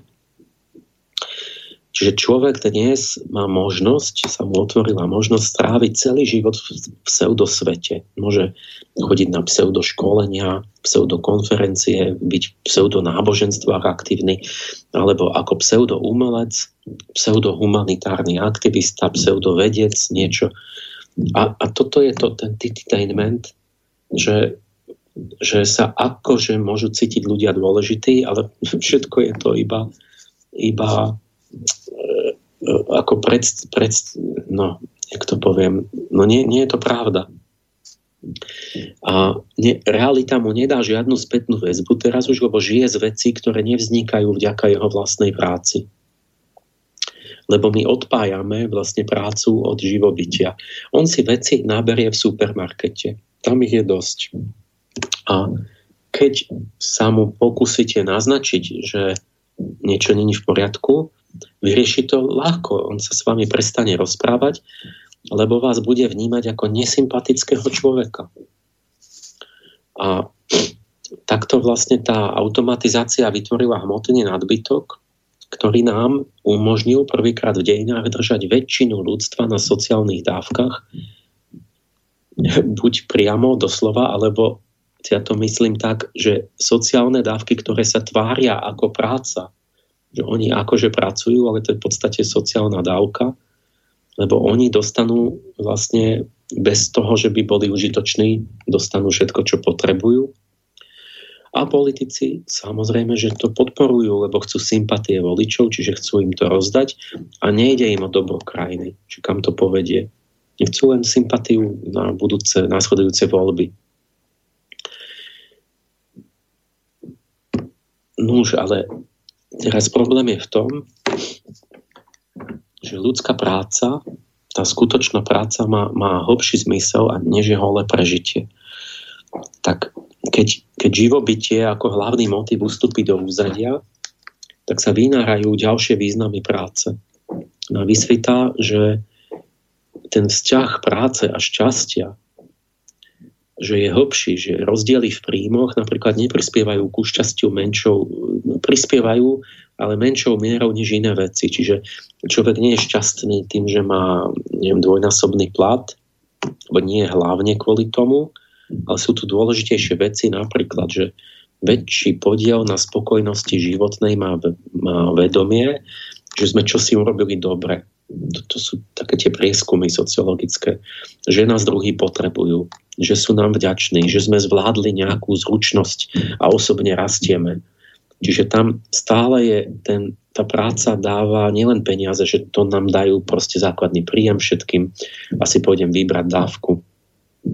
Tá práca nám dávala aj to, že sme mali pocit, že niečo dobre urobíme, že sa učíme, že sme niečo zvládli, tú sebaúctu, tú, tú vďačnosť, že nás potrebujú, že sme vo vzťahoch. A, čiže, a to nám môže dať ale iba skutočná práca. To, skutočná práca je niečo, čo je naozaj dobré pre svet, čo je potrebné. Má nejaký objektívny cieľ, ktorý, ktorý ten objektívny cieľ nás potom núti sa zdokonalovať, lebo ja musím mať tú spätnú väzbu, že či som ho dosiahol alebo nie. A to ma koriguje, narovnáva. Čiže to je to staré heslo, že práca šľachti človeka. Že ono ma núti sa nejako zdokonalovať. A preto práca, keď teraz odpadne ako šupka ten, ten význam pre živobytie, že udržovanie existencie fyzickej, tak vysvitne ten hlbší vnútorný mystický rozmer práce, význam, že, že práca je vlastne obetný oheň, kde kujeme našu subjektívnu osobnosť a tú, tú, tú našu subjektivitu na, nepomín, na vyššie ja, na niečo zdokonalené. A z tohto zmysluplného rastu čerpame pocit významu a právého šťastia. Nie z toho, že nám proste rozdajú peniaze. A preto tvrdím, že sa práca nedá nahradiť tým, že proste živobytie dajú všetkým a nemusia nič robiť. Alebo, že a nedá sa nahradiť ani pseudoprácou v pseudokomunite, že bude, že rozdá sa živobytie bezpodmienečne a že budete akože niečo robiť v nejakej akože komunite. Lebo to naše hlboké ja niekde bude tušiť tú významovú prázdnotu, že vlastne keby sme to robili hoci ako inak, tak by to vlastne bolo jedno. A, lebo to sme v tom, že vždy nás pochvália, vždy dostaneme to živobytie a tak, tak to, to, to sme v tom nožikovom, v, tom, v, tom, v tej virtuálnej realite potom. A v pseudosvete, tvrdím, nie je práve šťastie. Tá pseudopráca nemá kritériá, nič od nás nevyžaduje, žiaden rast, žiadne nejaké zdokonalenie. Pseudočinnosti sú iba hra pre vlastné seba uspokojenie, ale to seba uspokojenie nie je šťastie. Chýb, a prečo nie? Lebo chýba v tom, v tom seba uspokojujúcej zrkadlovej sieni, chýba seba presah. Tam som sám so sebou. A sám seba chválim vlastne a sám sebe sa potlapkávam po pleci a môžem pri tom upadať. A, a, a teraz sa to komplikuje tým, že viacerí sa spriahnú do pseudokomunity, kde si akože tvoria dojem, že tam je to okolie, ale oni si vytvárajú len kolektívnu bublinu a to, to, to tiež nepomôže, tvrdím. Tým sa nič nezmení. Že navzájom sa tam môžeme oceňovať, vyznamenávať, ale sme len v kolektívnej bubline, že sme si spolu vytvorili nejaký fiktívny svet, ktorý nemá vzťah k skutočným hodnotám, k skutočnej nejakej pravdivej realite. Ja toto veľmi dobre poznám z, z tých tzv. Duchovných hnutí a náboženstiev. Tam je to typická vec, že zdanlivý náboženský učiteľ si nájde zdanlivých žiakov. A zdanliví žiaci si vyberú zdanlivého učiteľa, ktorý má za úlohu hovoriť to, čo si oni želali počuť. Ale to, mohli si to sami sebe povedať, ale nemohli, lebo oni majú na to toho učiteľa, aby on to hovoril tak, že to ako kvázi prišlo zvonku, tie ich vlastné želania, A, a on tomu dá taký punc toho vyššieho vnúknutia. Že to má od Boha, alebo že on je autorita, a že to niekde čerpá z nejakých iných dimenzií. A, alebo od mimozemšťanov, z Plejad. A, tak. A to potom znie oveľa lepšie a vážnejšie. No tak môžu vlastne tí pseudožiaci počúvať vlastnú ozvenu, opradenú aureolou božskosti, a sú spokojní. Učiteľ sa uspokojí svoju márnomyselnosť, lebo má, má rolu vodcu. Žiaci uspokoja potrebu nechať sa niekým uistiť, viesť, niekam patriť. A navzájom si uspokoja svoje emočné potreby. Lenže čo bol zmysel náboženstva? Mravný pokrok. Ale nikto z nich neurobí žiaden mravný pokrok. Takže to je čo? Pseudo náboženstvo, pseudokomunita. Lebo neplní ten zmysel, kvôli ktorému by to celé malo zmysel. To isté by bolo politické hnutia, veď zmysel politiky je pozdvihnúť krajinu, niečo zlepšiť. A keď mám hnutia, ktorých konečným cieľom je iba samoučelná moc za cenu potopenia krajiny, no tak to je pseudopolitické hnutie. To je zdanlivé. Komunisti, to nie je tak dávno, proste sto rokov ešte boli heslá, že bez práce nie sú koláče. Kto nepracuje, nech nie je. A práca bola to najváženejšie. Príjem bol podmienený prácou, čiže peniaze nám dávali spätnú väzbu, či naozaj niečo robíme. Ak robím niečo, čo pre druhých nemalo cenu, nezaplatil mi, tak som to zistil. A lenže čo sa stane? Teraz sa zamyslíme, keď všetci dostanú nepodmienený príjem. Oddelí sa práca, príjem od práce. Čiže príjem budem dostávať bez ohľadu na to, či robím niečo užitočné. A čo sa stane s ľuďmi? Ako ich to zmení? Čo myslíš? Dobrému či zlému? Lebo však sľubujú jedni dobré, hmm. O tom zlom sa moc nehovorí. Keď hovoríš o tom ne- nepodmienenom príjme, však o tom sme sa bavili aj v minulom dieli, že tam sú tie argumenty, že však keď to oddelíme, prácu od príjmu, tak ľudia budú mať kopec času na vlastné aktivity, menej stresu bude a tak. No ale ak sedí to, čo si hovorila, to očividne sedí, o zušľachtení prácou, no tak ľudia bez práce upadnú. Mnohí. No, že pravda bude, že sú tu obe možnosti. Hm. Myslím, že, že bude závisieť od toho vnútorného postoja, ak má niekto Michaela, čiže sa sám motivuje, sám si kladie z vlastnej iniciatívy nejaké ozajstné ciele, sám na seba dozerá, sám sa kontroluje, tomu sa nič nestane. Lebo on si bude, no dobre, tak mu ti dali nejaký, ale veď ja mám aj tak veľa práce, veľa cieľov skutočných, zaujíma ma, či sú to naozaj sné ciele. Takže on bude aj tak pracovať tak ako dovtedy. Mm. Ale koľko je takých ľudí, ako, aký je ten, ten pomer?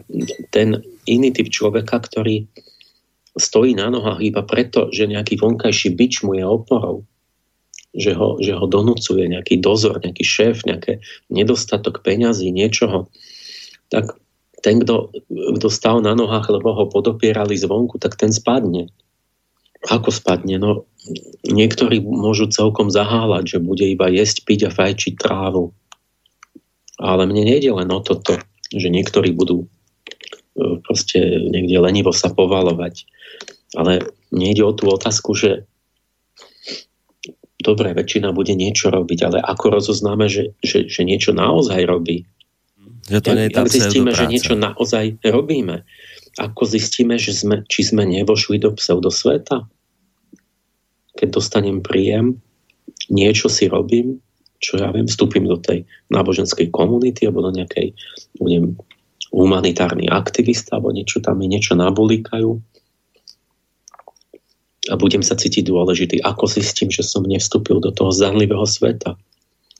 Predtým hmotná rovina nám nastavovala objektívne zrkadlo, aspoň veľkej väčšine ľudí, ktorí boli, boli v styku s tou bezprostrednou realitou. Mm. Áno, trošku ty si hovoril o tých roľníkoch, o vinároch a o, o, o murároch, že mali nastavené jednoznačné zrkadlo, že či to, čo robia, má význam, či to robia správne, či to robia zle. No a ty sa teraz pýtaš, no dobre, to máme v hmotnej rovine, ale, ale ako zistíme, keď to už nebude hmotná práca, že či to nie je pseudopráca, čo vytvárame? No, lebo ako, tam... ako chceme teraz rozoznať realitu, no. Keď sa odputáme od hmoty? Všetky materiálne potreby nám zabezpečí hrstka špecialistov, budú mať tam tých inteligentných robotov, všetko sa vyrobí, to bude jedno percento ľudí. A teraz tá masa ľudstva sa z výroby presunie do akejsi duševno-spoločenskej sféry činnosti, čo si budú robiť. A ja sa pýtam, a tam existujú nejaké objektívne kritériá, že čo má zmysel, alebo bude kritériom reality, že všetci sa budeme vznášať nad tou hmotnou sférou, a kritériom reality bude vzájomné lajkovanie ako na Facebooku. Že, že ten, kto bude mať viac lajkov, tak to bude ten hodnotný, ten pravdivý, ten, ten, ten, ten, ten čo niečo naozaj robí. Lebo, lebo uspokojuje nejaké potreby druhých ľudí. A čo keď tí druhí ľudia budú skazení? Čiže my v prírodných vedách poznáme kritéria pravdy, ktoré nezávisia od ľudskej subjektivity. Tak Newtonove zákony zostanú rovnaké a je jedno, či s tým niekto súhlasí, nesúhlasí, či sa mu to páči, nepáči. To je stále rovnaké, ale v spoločenských vedách už je to ťažšie. Tam panujú názory a rôzne školy. Tam, tam už sú rôzne smery. A, ale nie, že by v tej duševnej a spoločenskej oblasti neplatili žiadne zákonitosti. Platia, pretože každý čin má svoje následky, podľa mňa, bez ohľadu na to, či to viem a či sa mi to páči. Hoci čo urobím, tak to má nejaký následok.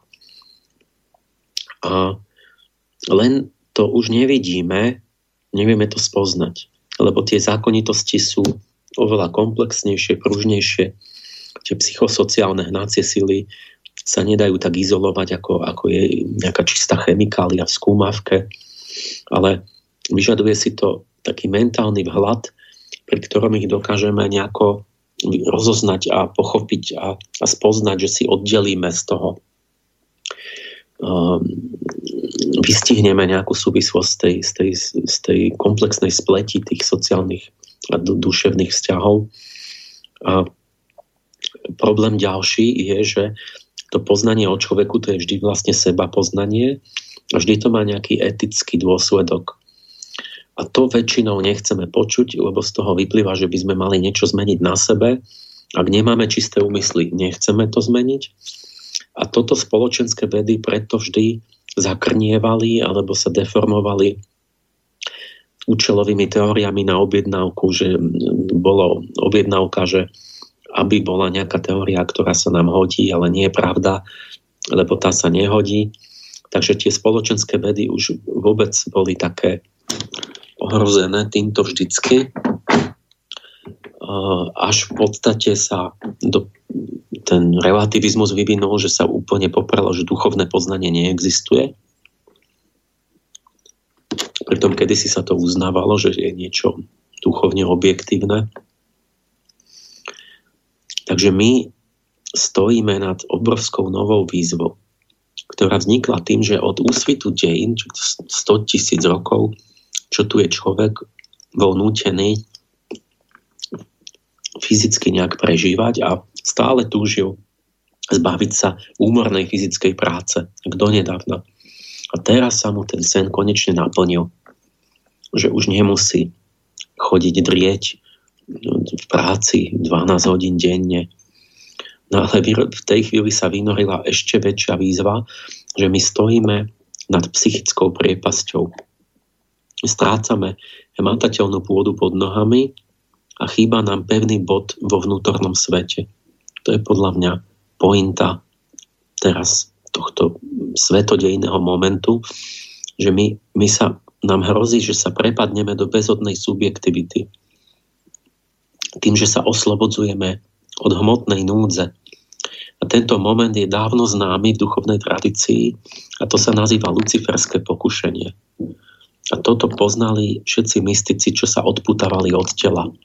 Oni sa zbavili potrieb, odputali sa akoby hmotne nič nepotreboval a ešte sa odputal aj úplne akoby zmyslovo od tých telesných vecí a vošiel do vnútorného sveta a tam vždy hrozilo, že zblúdia tí mystici v labyrinte svojho vnútra a dostanú sa do takého duchovného väzenia a zostanú vo farbistých, fiktívnych svetoch plných krásy a lesku, ale, ale vymyslených.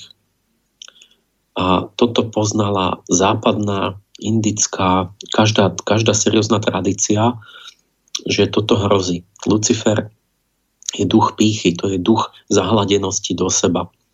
Alebo by sme povedali dneska, že bublinový duch.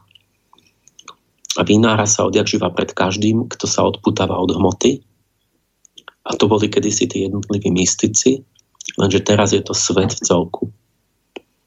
Takže svetu hrozí, že prepadne Luciferovi a zbublinovatie.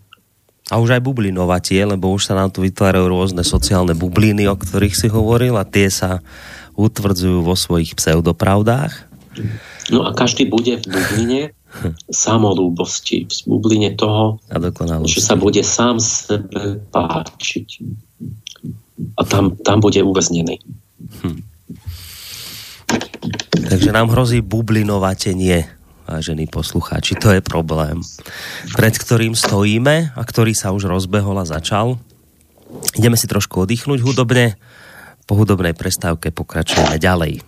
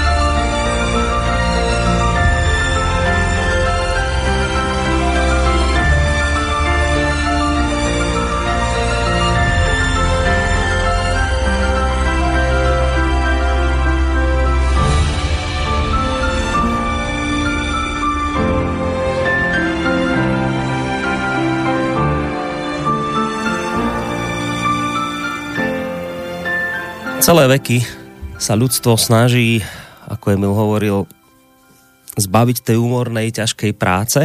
A teraz nám vlastne svitá z tohto hľadiska vraj na lepšie časy. Stroje e, nahradzujú postupne ťažkú úmornú prácu a nahradzovať budú. Čaká nás priemyselná revolúcia dva bodka nula, tak sa to nejako volá.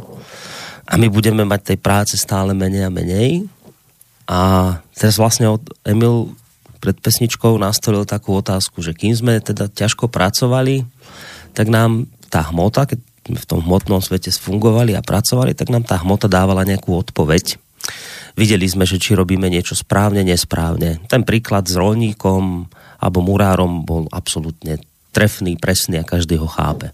No ale teraz je otázka, že dobre, a keď my teda tieto zamestnania stratíme a budeme mať iné zamestnania, ktoré budú také nejaké skôr vnútorné, nie s hmotou, tak kto nám dá teda tú spätnú odpoveď, ktorú nám dávala hmota, že či je to správne alebo nesprávne, kto, kto nám dá tú spätnú odpoveď, že to, čo robíme, či je to naozaj práca a či to, čo robíme, je naozaj správne.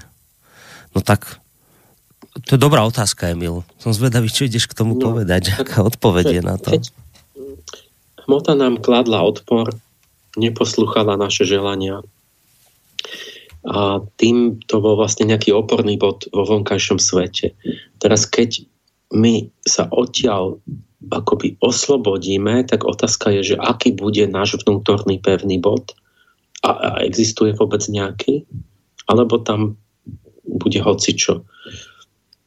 A moja odpoveď je, že vnútornou oporou duše je duch. Duch je vnútri to, čo dušu vychováva, uzdravuje a narovnáva. Tým som vlastne povedal odpoveď, vetu, ktorá je absolútne nezrozumiteľná pre nikoho. Žiaľ. A na pochopení tejto vety visí osud sveta ako na vlasku. Že my sme sa tak odchýlili do takej neduchovnej extroverzie, že sme duchovní analfabeti, že nikto nerozumie, čo, čo tým je povedané, že to nemôže robiť. Základné pojmy sme úplne tak zahmlili, že sa významovo vyprázdnili. Čiže my nevieme, čo je duch, čo je duša. To vidno na tom, že duš, slova duševný a duchovný sa používajú hlava, nehlava, úplne ako synonymá. Proste každý prekladateľ mi to, mi to trepne, že to je jedno. Že duš, duša alebo duch to je jedno. To je niečo také, taký mlistý obláčik nejaký. Pritom sú to protiklady. Sú to v istom zmysle antoníma. Že ako to vysvetliť? Že laicky, že duch alebo duchovná časť duše si predstavte, že je tá nepominuteľná objektívna časť duše. Čiže duch je nepominuteľná časť duše, ale aspoň to sa myslelo tak, že to je to, čo bude prežije po smrti. My to teraz použijeme v slabšom zmysle, že povieme aspoň to, že aspoň v tom zmysle nepominuteľný, že jeho obsahy nie sú svojvoľné ani prechodné. Čiže možno dobrý výraz moderný by bol, že je to intersubjektívna časť duše. Akýsi pevný breh v duševnom mori, ktorého sa možno chytiť. Že v duši môžeme mať všeličo subjektívne, to sa môže meniť. Každý to môže mať iné. Ja to môžem mať iné za hodinu. Duša je taká tekutá, ale niečo tam je. Je tam nejaká, niečo pevné, nejaká chrbtica, nejaký nejaký breh v tom mori, ktorého sa dá chytiť, že, že to nemôžem proste si meniť ľubovoľne. A to je to duchovné. To je to, čo vnútri proste nezávisí. Aj keď som úplne sám so sebou vnútri, tak to nezávisí od toho, že čo si želám a či sa mi to páči a, a od toho, že ja neviem, ktorý je deň práve, alebo od toho, že kto si to myslí. Existuje taká vec vnútri. Čiže vlastne v, du- v duševnom svete ako keby niečo, čo sa podobá vonkajšiemu hmotnému svetu tým, že si to nemôžem vymýšľať, ako sa mi zachce. A to je ten duchovný svet. To je otázka. Toto v tých všetkých starých tradíciách sa hovorilo o tom, že vlastne tí zasvetenci tí hrdinovia, že to sú takí, ktorí dokážu ísť za prach smrti. Už, už za života, že dokážu akoby prejsť prach smrti a že potom, aj keď zomrú, tak že dokážu ísť do, do tej ríši, do, do, toho, do tej duchovnej ríše, kde, ktorá bude po smrti a, a tam, že to závisí od toho, že musíte mať vzťah k, k duchu slnka. Buď Michailovi, ktorý, keď s ním máte vzťah, tak vás v tej hodine smrti zachráni pred démonmi, alebo tí slneční bohovia, keď ste s nimi mali nejakú príbuznosť, tak ste si zachovali integritu vedomia po smrti, inak vás roztrhala príšera. Roztrhali vás nejaké podsvetné mocnosti, toto bolo v každom náboženstve. Čo to je ten duch slnka? Akoby to, to, duch, to, to slnko je ten duch v nás, to je to, tá duchovná chrbtica v duši. Jak to mám vysvetliť? No to sa nedá. To, toto je proste to, že toto vyžaduje, aby ľudia začali sa o to zaujímať a začali to mať nejaké zážitky, aby začali chápať, o čom je reč. A my ideme stále preč od toho viacej. No ale našťastie proste mám, existuje jedna analogia, ktorá je každému zrozumiteľná, a to je matematika. Matematické pravdy vôbec nie sú empirické, ale intuitívne. Oni sú iba vnútri. A matematika je celkom nadzmyslová veda, skúma svety, ktoré sme hmotne vôbec nenavštívili. A možno si myslíte, že nejaké dva krát dva, že to je, existuje fyzicky, alebo niečo, že to je nejaké dva kamene a dva kamene, tam sú štyri kamene fyzicky, ale, ale t- t- nedajte si iný príklad, že Hilbertov desaťrozmerný priestor alebo nejaká grupa transformácií, proste to, to sú absolútne fyzicky ani nepredstaviteľné, zmyslovo nevnímateľné veci, ktoré vôbec ani neexistujú. Nedajú sa zažiť proste vonku. A predsa tá matematika nie je, tam nie je žiadna ľubovôľa a vyžaduje, vyžaduje si to disciplínu, vyžaduje si to pochopenie a tie matematické pravdy platia bez ohľadu na to, kto to hovorí a akú má práve náladu a či sa mu to hodí a páči. Čiže matematika je objektívna intuícia. To je niečo, čo je iba vnútri a je to objektívne.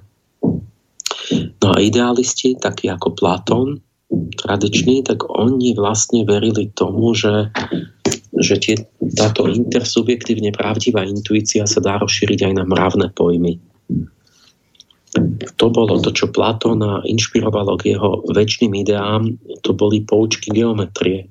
Jeho toto, to sa mu páčilo, preto nad dvere, nad vchod do tej svojej akadémie v Atenách, on tam mal napísané, že nevstupuj, kto nie si znalý geometrie. Čiže nepoznáš geometriu, tak sem ani nechoď, lebo sa nemáme ako čo spolu baviť.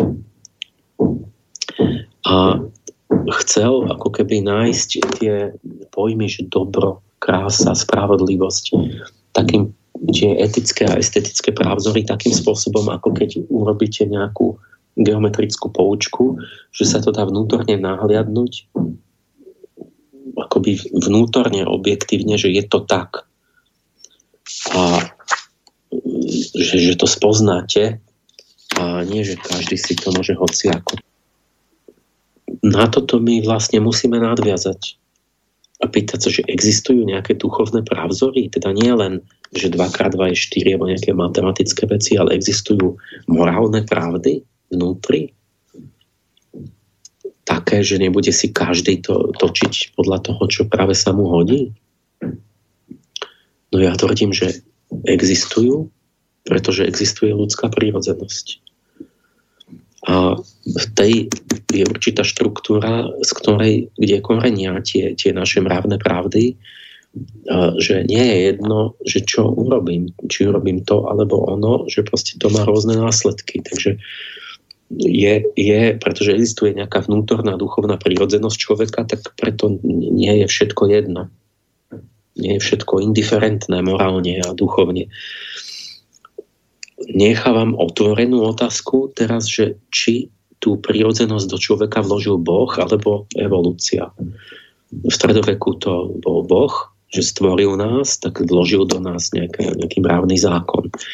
Dnes sa veda prikladňa k tomu, že to je evolúcia, ktorá v nás, že, že sa nejak do nás zapísali nejaké princípy, ktoré sú v tej prírodzenosti. Tak ja keď som hovoril o tom inceste, že incest cítime, že nie, nie je správny, lebo je niekde v nás vnútri vložená tá intuícia, že, že to vedie k zlému potomstvu.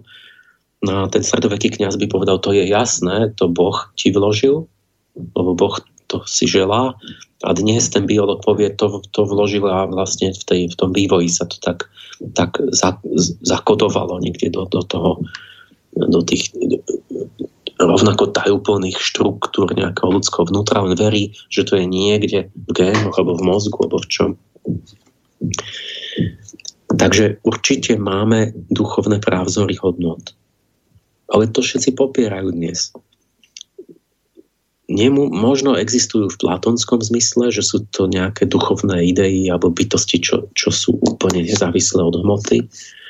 Možno, ale nie celkom v platónovom zmysle, možno nie sú úplne nemenné, lebo sa možno vyvíjajú tak, ako si to Sheldrake predstavuje, že sa vyvíjajú tie morfické polia a tiež sa menia, ale sú relatívne stabilné po dlhú dobu. Možno, že nie sú úplne nezávislé od hmoty, ak to má niečo dočinenia s tou evolúciou, ale z praktického hľadiska existujú, lebo sú vnútorne pozorovateľnou skutočnosťou, čo je introspektívna realita, ktorá je reálna v tom zmysle, že účinkuje. Proste buď, buď to rešpektuješ a dopadneš dobre, alebo nie a dopadneš zle. No z praktického hľadiska reálne je to, čo má účinky. Keď dopadnem zle, že ochoriem a zomrem a bolím a všetko, tak nemá zmysel hovoriť, že ale veď to je iba nejaká myšlienka alebo čo. To je proste realita. Takže právzory sú elementárne síly duše porovnateľné so základnými interakciami vo fyzike alebo s čistými prvkami v chémii. Tvrdím, že musíme poznávať tie právzory, tak ako vo fyzike máme elektromagnetizmus a, a, a silnú slabú interakciu, gravitáciu a v chémii máme síru, fosfor, dusík, kyslík. U zvierat je tiež nejaká prírodzenosť, tiež nejaký právzor, ale tam sú dané pevne ako inštinkty. Čiže zviera má ako keby to napevno dané, to svoje správanie, len človek sa líši práve tým, že má výsadu slobodnej vôle a môže dotvárať sám seba, ale z toho vyplýva, že on aj musí dotvárať sám seba, lebo to za ňo nikto neurobí. Takže len človek si musí sám robiť poriadok vo vlastnej duši a musí sa snažiť vyvinúť seba, poznanie seba, ovládanie, aby našiel vnútornú rovnováhu. No a toto je, toto je tá duchovná práca, tvrdím. Že my máme skutočnú prácu vo vnútornom svete. Ale presne to, čo nám chýba do nášho svetového problému, tej technologickej nezamestnanosti. Keď fyzickú prácu prenecháme strojom, ale človek nemôže byť bez práce, pretože upadne, a, tak, a, a nezamestnanosť teda je, je hlbší problém, nielen, že proste že nemám si za čo kúpiť chleba, tak mi ho rozdajú. Nestačí dať tú zdánlivú prácu, lebo ľudia nebudú šťastní. On bude mať plné brucho, ale bude, bude nesvoj. Takže a, a blahobyt,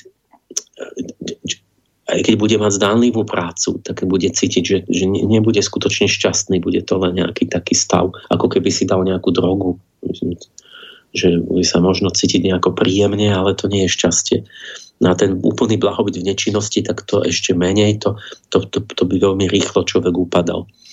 Takže ja, tá moja odpoveď, čo robiť, ako z tej dilemy von, že ľudstvo musí vždy pracovať, musí pracovať na, na ozajstnú prácu a keďže už vonku žiadna bude jej veľmi vzácna, bude všetko urobené, bude všetkého dosť, tak musí objaviť ľudstvo duchovnú dimenziu a v nej novú skutočnú prácu, ktorá vedie dovnútra. Musí objaviť perspektívy vlastného vývoja, ktoré smerujú do vnútorného svetov a tam sú skutočné ciele a výzvy, skutočné prekážky, démonické sily, ktoré sa len tak nepoddajú našim želaniam.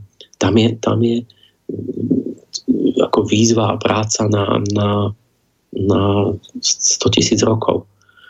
Tam sa vydajme na cestu, ktorá vedie, že vystúpime zo sveta tých príjemných sebaklamov do skutočnosti, z väzenia na slobodu tým pádom, ale lebo to, to, ten príjemná bublina je väzenie, to nie je sloboda. Musíme spoznať, že existujú nejaké vnútorné zákony, vnútorný objektívny svet, kde sa, ktoré sa nedajú ignorovať tak, práve tak málo ako tie Newtonové zákony nejakej gravitácie, že, že môžem ignorovať, ale na vlastnú škodu. Zlomím si nohu, keď, keď skočím z okna, ale, ale a tam vnútri tiež sú nejaké zákony, ja môžem ich ignorovať, ale, ale ubližujem si tým. Čiže len na vlastnú škodu, rovnako ako zákony ten vonkajšej prírody, a tak by sme začali brať svet ducha konečne vážne a budeme mať práce neurekom na, na, na tisíce rokov. A, lebo budeme mať skutočné výzvy, skutočné niečo, čo treba prekonávať, kde treba objavovať nové, nové kontinenty a, a, a spĺňať ďalšie nejaké cieľa, ďalšie víťazstva a ďalšie hrdinstva. Čiže my, ak nechceme, toto je zvláštny moment, že keď sme dosiahli ten cieľ vonkajšieho zabezpečenia, tak ak teraz musíme ísť vpred, lebo, lebo by sme padli už aj odtiaľ, kde sme, a musíme si dať tie vnútorné cieľe, že na, na, na prahu toho materiálneho raja my vlastne zisťujeme, že akoby ten Michael ako duch času hovorí ľuďom, no a teraz, keď budete mať všetkého hmotne dosť, tak čo chcete robiť? Máte dosť duchovnej fantázie, aby ste si dali zmysluplné ciele? Lebo keď nie, tak ste skončili. Tak, tak, tak, tak upadnete úplne. Tak, tak ľudstvo zdegeneruje. A my stojíme a hovoríme, že čo ja, my nevieme, čo by sme robili už ďalej. Že už sa len prejesť do nemoty, alebo neviem čo. A už sa to nedá, lebo čo už potom je tučný a nemôže jazdiť naraz na dvadsiatich autách. Takže istým spôsobom my sme sa odputávame sa od hmoty, ale samozrejme nie celkom, že by sme boli naozaj nezávislí od hmotného rozmeru, lebo stále žijeme v tele. Všetky tie duševné patvary sa budú somatizovať do nových psychogénnych chorôb, čiže vznikajú nové choroby, budú vznikať ešte, ktoré neexistovali. Všetky tie spoločenské skriveniny splodia následky a problémy, ktoré nás plne zamestnajú, lebo vzniknú nové sociálne neduhy. Tak jak tí hikikomory alebo tie pseudozamestnania. A, takže ono nás to zase zamestná.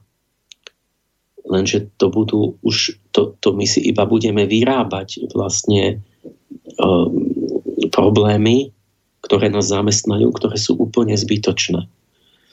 Lebo stojíme na, na raz ceste, kde si má, máme vybrať, už dávno sme si mali vybrať z dvoch ciest. Buď jedna, že chcem poznávať a uvádzať do života opravdivé duchovné cnosti a potom kráčam priamou cestou.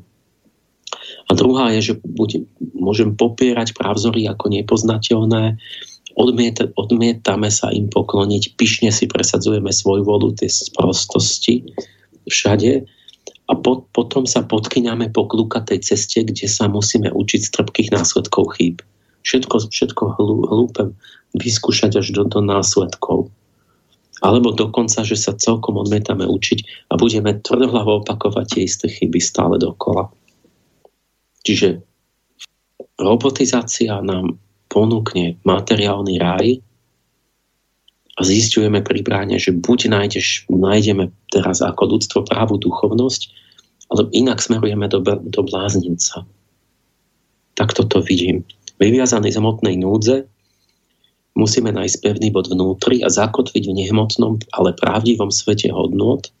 Inak sa strátime v subjektivite, proste padáme do prípasti, kde ako iba je vzduch bez, bez opory nejakej.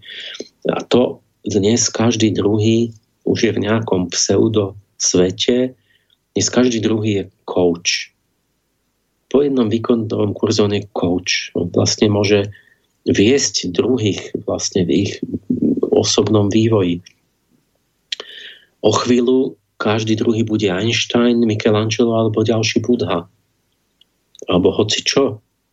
Čo, čo, čo sa mu bude páčiť. Navzájom, keď, a teraz keď sa takí tí, si to navzájom potvrdí a ešte v kolektívnej autohypnoze, v tej svojej bubline, no tak už im to zvonku nikto nevyhovorí. A tým sa spoločnosť rozpadá vlastne v tých bublinách na, ne, na, na skupinky neschopné spolupráce, pretože nemajú spoločné meradla pravdy a hodnot. Každý si hučí svoje. Kedysi si to ľudia nemohli dovoliť toto, že každý si je v takom nejakom vlastnom matrixe, alebo čo, že tam bude mať tú svoju autohypnotickú realitu.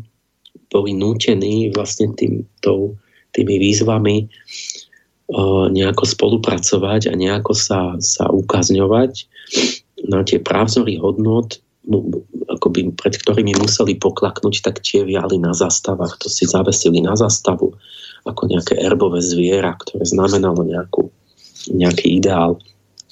A zjednotili sa pod tou zástavou ľudia. A to bola kultúra, že to je od slova kult, alebo kultivovať dušu tým, že prekonávame a odovzdávame sa pre niečo viac, než my sami. Pre tú vlajku zahynul v boji ten človek. A dnes sme zvesili akékoľvek zástavy. No všetci idú byť egoisti. Každý má žiť pre seba uspokojenie. A že by ako on mal niečo obetovať, tak to sa zdá byť nie. To je to nehumánne. Ako prečo by on mal niečo, keď, keď zmysel života je to seba uspokojenie. A že to, toto sa nám zdá, že to sú tí, tí, tí asi to len nacisti môžu požadovať od človeka, aby nie, niečo pre niečo, niečo sa, sa neže obetoval život, aby sa nejako trošku aspoň seba prekonal. Tak sme zvesili zástavy, lenže človek je podľa Kasiréra napríklad je symbolické zviera. Čiže my máme schopnosť poznať, chápať symbolické formy a vďaka tomu sme utvorili civilizáciu. Vďaka nej sme sa pozdvihli zo, zo zvieracej ríše, lebo to nám umožnilo spoluprácu a tam, nám, tam tej vďačíme za všetko, čo máme. Bez spolupráce by sme si vyhrabávali korienky v lese. To som už tu hovoril, určite myslím, že sami nepostavíte univerzitu, ani továreň, ani, ani nič. Toto sa nám rozpadlo, že my vlastne, a to, to je tiež signatúra tej súčasnosti, že my neuznávame žiadne hodnoty. Má to svoj hlbší význam, že vlastne význam toho, že sa to rozpadlo, je ten, že vlastne ten duch času chce, aby sme ich sami znovu objavili slobodne.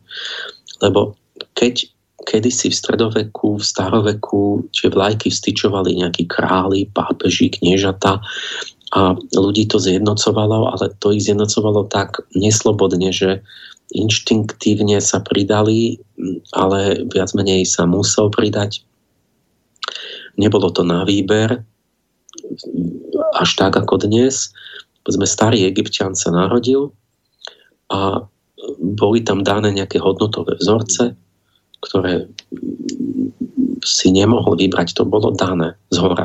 To zjavili bohovia, orakulum, faraón, kňazská elita, povedali, toto je takto, tomuto budeš slúžiť.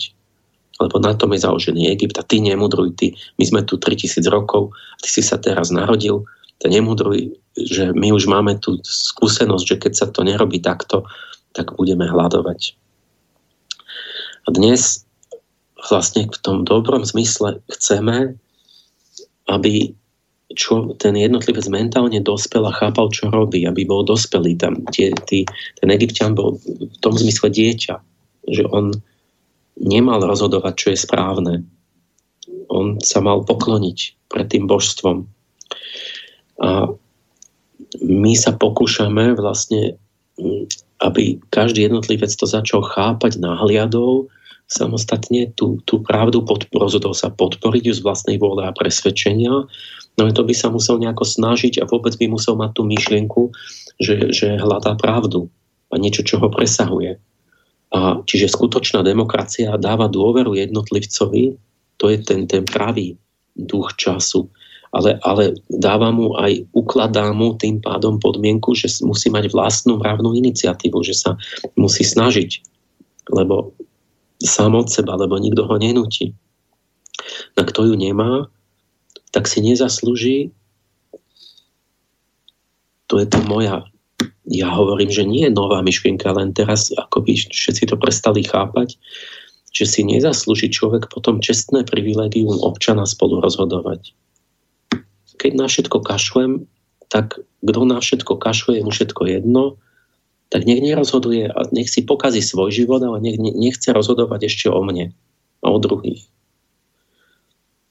Každý nech má svoj názor, ale nech si nesie následky. Názor, názor je niečo, to je moja definícia názoru. Názor je len to, čo vzniklo aktívnym a úprimným hľadaním pravdy. Keď niekto takto prišiel k nejakému názoru, tak ja som ochotný brať jeho názor ako, ako rovnocenný môjmu. Môžeme hlasovať potom a spočítať tie hlasy. Ale názor nie je to, čo, čo mi osobne práve vyhovuje, preto, pretože, pretože sám viem, že to nie je motivované nezištne a že, že to je proste uh, nejaká myšlienka sebecky vytvorená, čiže nespĺňa to tú definíciu názoru úprimného. Čiže my nevymenúvajme za názory to, keď niekto klame vedome, že ja mám taký názor. To nie je názor. To nebudem v hlasovaní počítať. Kedysi mohli vládnuť šľachtici. Lebo len šľachtic bol slobodný. A neslobodný človek si zbytočne sa pýta, že aký má názor. Šľachtic bol taký človek, ktorého sa dalo uchopiť za pojmy ako česť. A nie len usmerňovať ránami bičom. Naopak, mohli ste ho aj bičovať a on povedal, aj tak to není pravda. Nebudem hovoriť nečestnú vec. A preto ten šľachtic bol iný než ten nešľachtic, preto, že bol vnútorne slobodný a preto toho oprávnilo vládnuť. A, a, a verilo sa v určitom období, že sa to dedí a, a, a tou výchovou odovzdáva. Ale teraz my nemáme akože šľachticov, ale nič nemôže zmiznúť. My musíme mať šľachticov, len to musíme pochopiť vo vyššej oktáve zduchovnenej, že vnútorná, vždy platí, že vnútorná sloboda sa deje úsilím o seba poznanie a seba ovládanie. A kto vychováva svoje zlé seba a svoj, prekonáva svoje vlastné sklony, kto má mravnú iniciatívu, tak ten je duchovný šľachtic. A ten je duchovný človek. Slobodný človek. A len takíto ľudia môžu tvoriť demokraciu zmysluplne. Inak proste ona nefunguje. To, kto, kto, to, kto to neuznáva, že má mať túto, túto úsilie vnútorné, tak ten nech má ľudské práva, ale nie občianske práva. Nech sa mu nijak neubližuje, má, neviem čo, dostane, čo všetko môže, ale nie, aby on mal, bol braný za váženého človeka, ktorý má rozhodovať o druhých a o zákonoch a tak. Toto vyplýva, tvrdím, z nevyhnutnej morálnej logiky, ako keď mám matematickú logiku, tak toto je morálna logika, ktorú keď si to hoci ako budete točiť, tak to proste nemôže demokracia fungovať bez toho, aby tam toto bolo takto urobené. A keď to tam nemáme, tak tie demokracie idú rýchlo, rýchlo ku dnu. A to je presne to, čo sa nám deje, že my si falošne vykladáme slobodu a myslíme, že máme občianske právo pestovať zámerné zlo a zámernú nevedomosť. A to berieme, že, že ten človek má právo presadzovať zlo. Dokonca ešte keď sa vysmieva nahlas, že a budem, lebo mne sa to hodí. Tak ja, čo, čo to, jak, môže, jak by mohla fungovať tá demokracia takto? Ten duševný dej seba prekonávania, víťazstva nad nižšou prirodzenosťou, mravná ašpirácia, to je vlastne to, čo sa v tajnej náuke nazýva duchovným zlatom.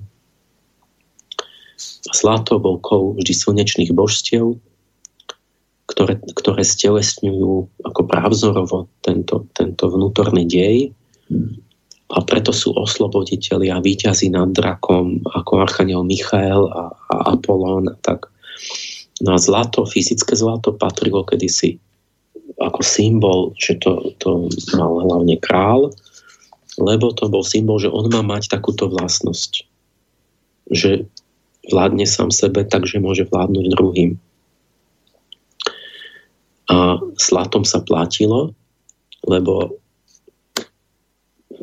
prečo? Potom sme zamenili zlato za papierové peniaze, ktoré boli kryté zlatom. Do nejakého času potom už boli aj nekryté a už to boli iba papieriky a teraz už sú to ani nie papieriky, ale digitálne peniaze iba v počítači. Ale čo sú vlastne peniaze, keď to môže byť hocičo?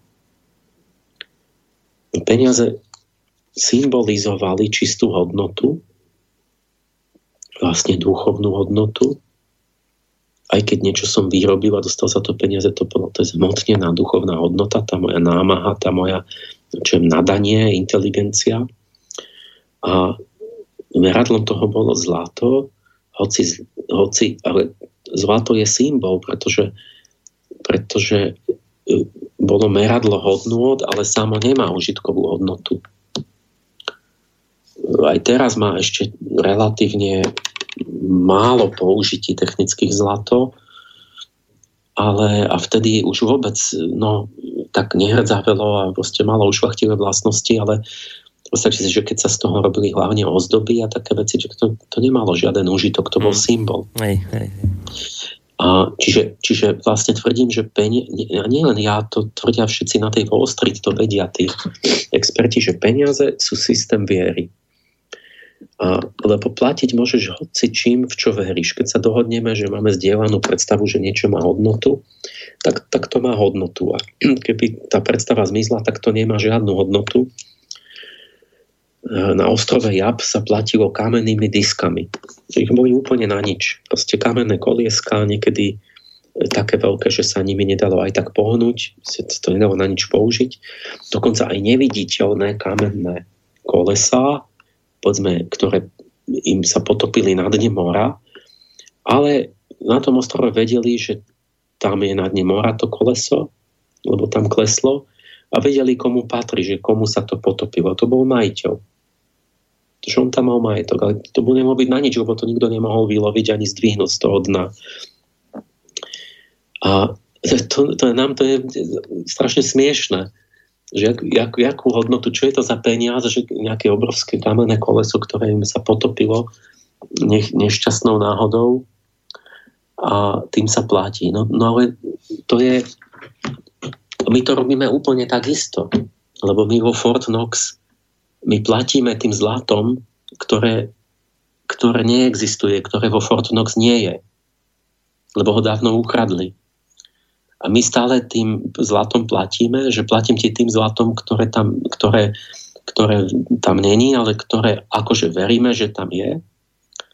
Ale nesmiete sa tam ísť pozrieť, kontrola nesmie to pozrieť, že, lebo sú prázdne tie miestnosti.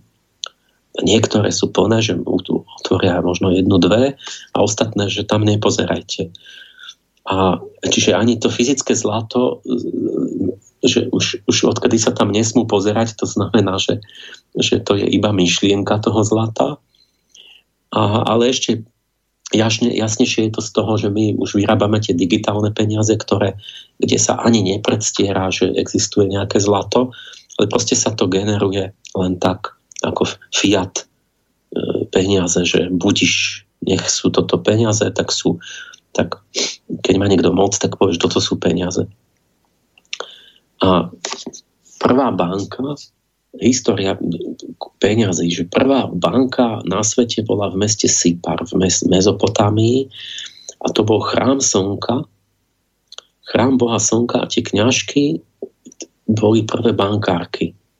Normálne tie záznamy na tých lidených tabulkách, že tie kňažky mali obrovskú úctu a dôveru a pred päťtisíc rokmi vyberali dane, investovali, účtovali úroky, poisťovali rovníkov proti pohromám.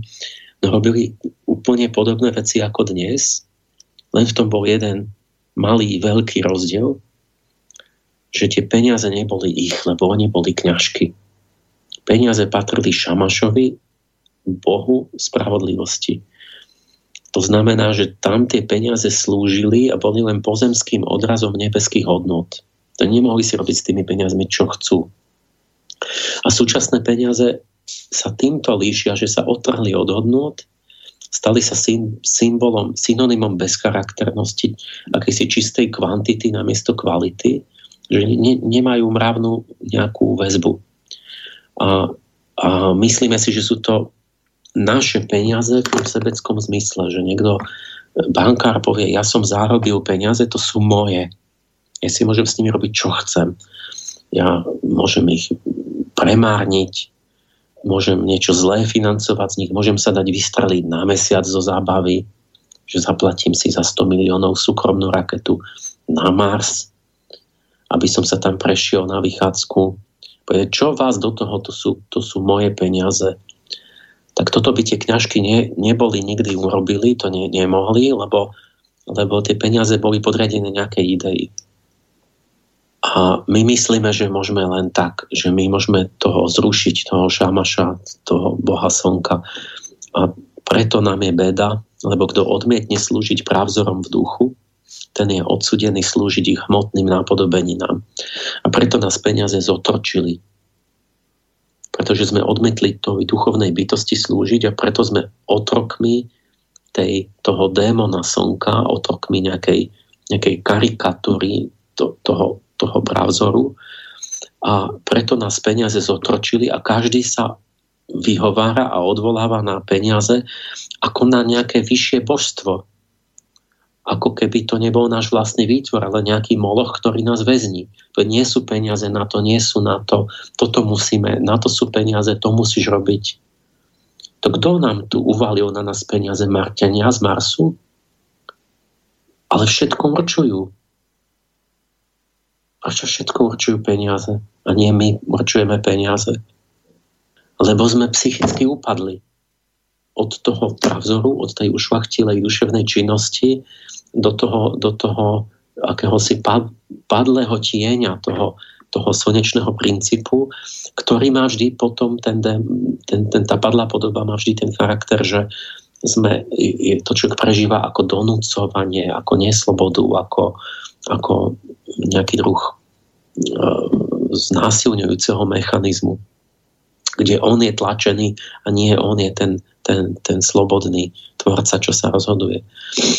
Takže sloboda vzniká tam, kde si sami v duchu vytyčujeme ušľachtivé ciele, aj keď nás k tomu nič zvonka nenúti.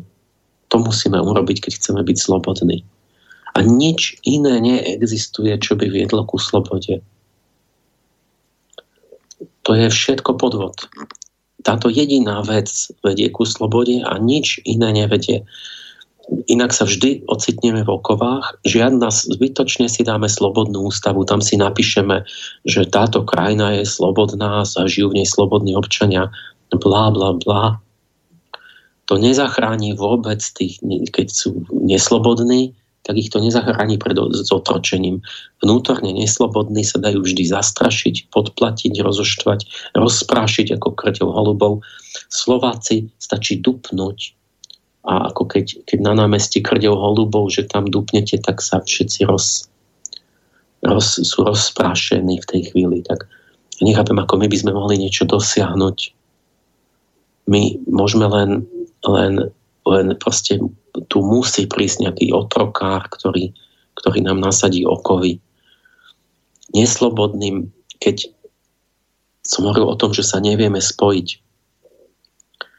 ale vládnuť a fungovať znamená vždy nejakým spôsobom zjednocovať, proste aby veci vôbec fungovali nejako a nevrátili sme sa k tomu vyhrabávaniu korienkov, že každý sám si bude hľadať korienky v lese, ktorý medzi tým ten les ale neexistuje, tak vždy musí byť štát fungovať, že niečo ho drží pohromade. A teraz, keď my sa nechceme z tej slobodnej iniciatívy k niečomu prihlásiť sami od seba, k niečomu kladnému. A nechceme sa zjednotiť na ničom, lebo každý je v tej subjektivite namyslený a drzý a povie, ja nebudem ničomu slúžiť. To povedal Lucifer. Non serviam, ja nebudem slúžiť. Ja pre nič, ja chcem všetko si po, po, ponechať pre seba, ja som sám sebe zmysel života a popieram tu ten Franklov zákon, že musí byť nejaký seba presah, že musím niečo, niečo odovzdať zo seba k niečomu vyššiemu. Tak, tak keď toto my hovoríme, tak sme neschopní sa zjednotiť na ničom kladnom. Ale a to by sme, čiže my máme možnosť sa slobodne zjednotiť na niečom pozitívnom, alebo keď nie, tak nás predtým, než by sme upadli do pralesa, tak nás neslobodným spôsobom radšej spojí niečo negatívne, čiže nejaké zlo. To sa udeje. A to nás potom donúcuje vrácať sa k tomu, že, že, že sme nespokojní. Čiže preto sa deje to, že kde ľudí nezjednocuje žiaden ideál, tam ich musí zjednotiť niečo negatívne. No a to je potom niečo také už hrubšie, nižšie, spoločná hrozba, najlepšie fyzická, lebo fyzické veci chápeme. Je to, že už keď nebude mať kyslík a čo jesť a tak. Takže duchovne apatické národy sú ochotné sa niečomu spoločne podriadiť, len keď im niečo hrozí fyzicky. A preto musíme vyrábať fyzické hrozby, islamský terorizmus a stále niečo. Sme odsudení. Vlastne ten trest za to, za to vysmievanie sa ideálom je taký, že my sme odsudení podnecovať nepriateľstvo a strach. Hodil sa komunizmus, sa výborne hodil na strašenie, ale keď už není, tak niečo musí byť, že boli, boli, nacisti mali Židov ako toho nepriateľa. Teraz máme islamistov alebo nepriateľov islamu. Obidve nevadí. Bojujeme proti islamistom aj proti nepriateľom islamu. A, a, ale, ale musíme dokonca aktívne vyrábať nepriateľov. Keď, keď ich je nedostatok, tak si ich musíme sami stvoriť a podporovať a zafinancovať, aby sme vytvorili nejaký protiklad, nejaké napätie a odôvodnili tým pokračujúcu moc nejakej skupiny, ktorá môže vládnuť v mene toho. A, a tým pádom síce vzlom, že to je nejaká mafia, ale ona vlastne vytvára nejaký poriadok, aspoň vôbec nejaký, namiesto žiadneho. Čiže tvrdím, že strata schopnosti vnímať ideály, čo každý myslí, že to na čo nám to je, na skutočnosti vychádza takto nesmierne dráho. A potom to, čo si povedal, naozaj by bolo vhodné zamyslieť sa nad tým, že koľko teraz máme naozaj najrôznejších hrozieb, ktorým musíme čeliť a aké to má, aké to má dopady. Tak ja poviem len jednu, že my napríklad teraz sa blížia, však zase sme mali jedné voľby, prezidentské, teraz sa blížia európske voľby a my máme tú hrozbu ruských zásahov do volieb. No a to nás musí teraz zjednotiť táto hrozba, ale aký to má dopad na nás, aký to má efekt? No taký, že už sa vo veľkom rušia rôzne kontá na internete, začalo sa s cenzúrou nebývalých rozmerov. A prečo? No preto, lebo je tu tá ruská hrozba, ktorá nám chce ovplyvniť naše voľby a my, aby sme to tým Rusom prekazili, tak my musíme preventívne e, tých, ktorí by s nami chceli nesúhlasiť, tak ich budeme rušiť, ich kontá, a budeme ich blokovať a budeme to robiť v záujme záchrany demokracie. No tak toto je dôs- jeden ale, z dôsledkov. A nie len, že tie, tie kontá a Facebooky, to oni samozrejme budú využívať na likvidáciu nie ruských špionov, ale na likvidáciu všetkých odporcov hmm. seba samých. Hmm. Veď na toto používajú. Ano. Už to predsa na to používajú, že budú likvidovať, povedia, že ja nesmiem hovoriť, mne vypnú všetko, no. Ale nie preto, že som Putinov špión, ale pretože pretože nesúhlasím s tým, že oni majú mať moc. Áno, ale... ale... A, a nielen tieto konta, som chcel to povedať, že my, my vlastne ideme štát udržať pohromade, ale za cenu presne toho, že my, vyvo- my roznecujeme nenávisť a investujeme tie stovky miliónov voči, voči celému východu, veď voči celému Rusku a, a celej tej, čo je na východ od nás, ale veď to my sme takí istí, jak nacisti potom. Že vlastne chcel vybudovať Nemecko a zjednotiť ľudí tým, že mali nenávidieť až do, do, do vyvražďovania proste nejakých iných ľudí. Hmm. Nejakú skupinu. Ale to má všetko praktické dopady a potom sa čudujeme, že, že čo sa to tým ľuďom deje, že sú takí nahnevaní, že sa nevedia spojiť, že nevedia diskutovať, že sa šíri taká nenávisť. No tak to, no, no tu sú príčiny, lebo sa tá nenávisť ľuďom hecuje a potom sa samozrejme dejú také veci, keď máte spoločného nepriateľa, tak zároveň ono to má aj ekonomicky, to je pre niekoho výhodné, veď samozrejme teraz sa musíme tým Rusom brániť, lebo tá ruská hrozba tu číha za každým krok, rohom. No tak, no čo sa stane? No kúpime lietadlá za miliardy dolárov či eur. No a náš štátny rozpočet sa prepadne do hlbokého mínusu, tak nebudeme mať peniaze, ale budeme všetci spokojní, lebo hrozbu sme nejakým spôsobom teraz odvrátili, alebo teda sme na ňu pripravení. Ale keď bude treba tú hrozbu opäť nejak odvrátiť, tak my opäť samozrejme zase vyčleníme tie miliardy, no lebo, lebo sú tu tí Rusi nebezpeční. No tak, to sú, no tak toto sú reálne dopady toho, o čom, o čom tu teraz Emil hovorí a o čom aj bude rozprávať, ale po krátkej hudobnej prestávke opäť.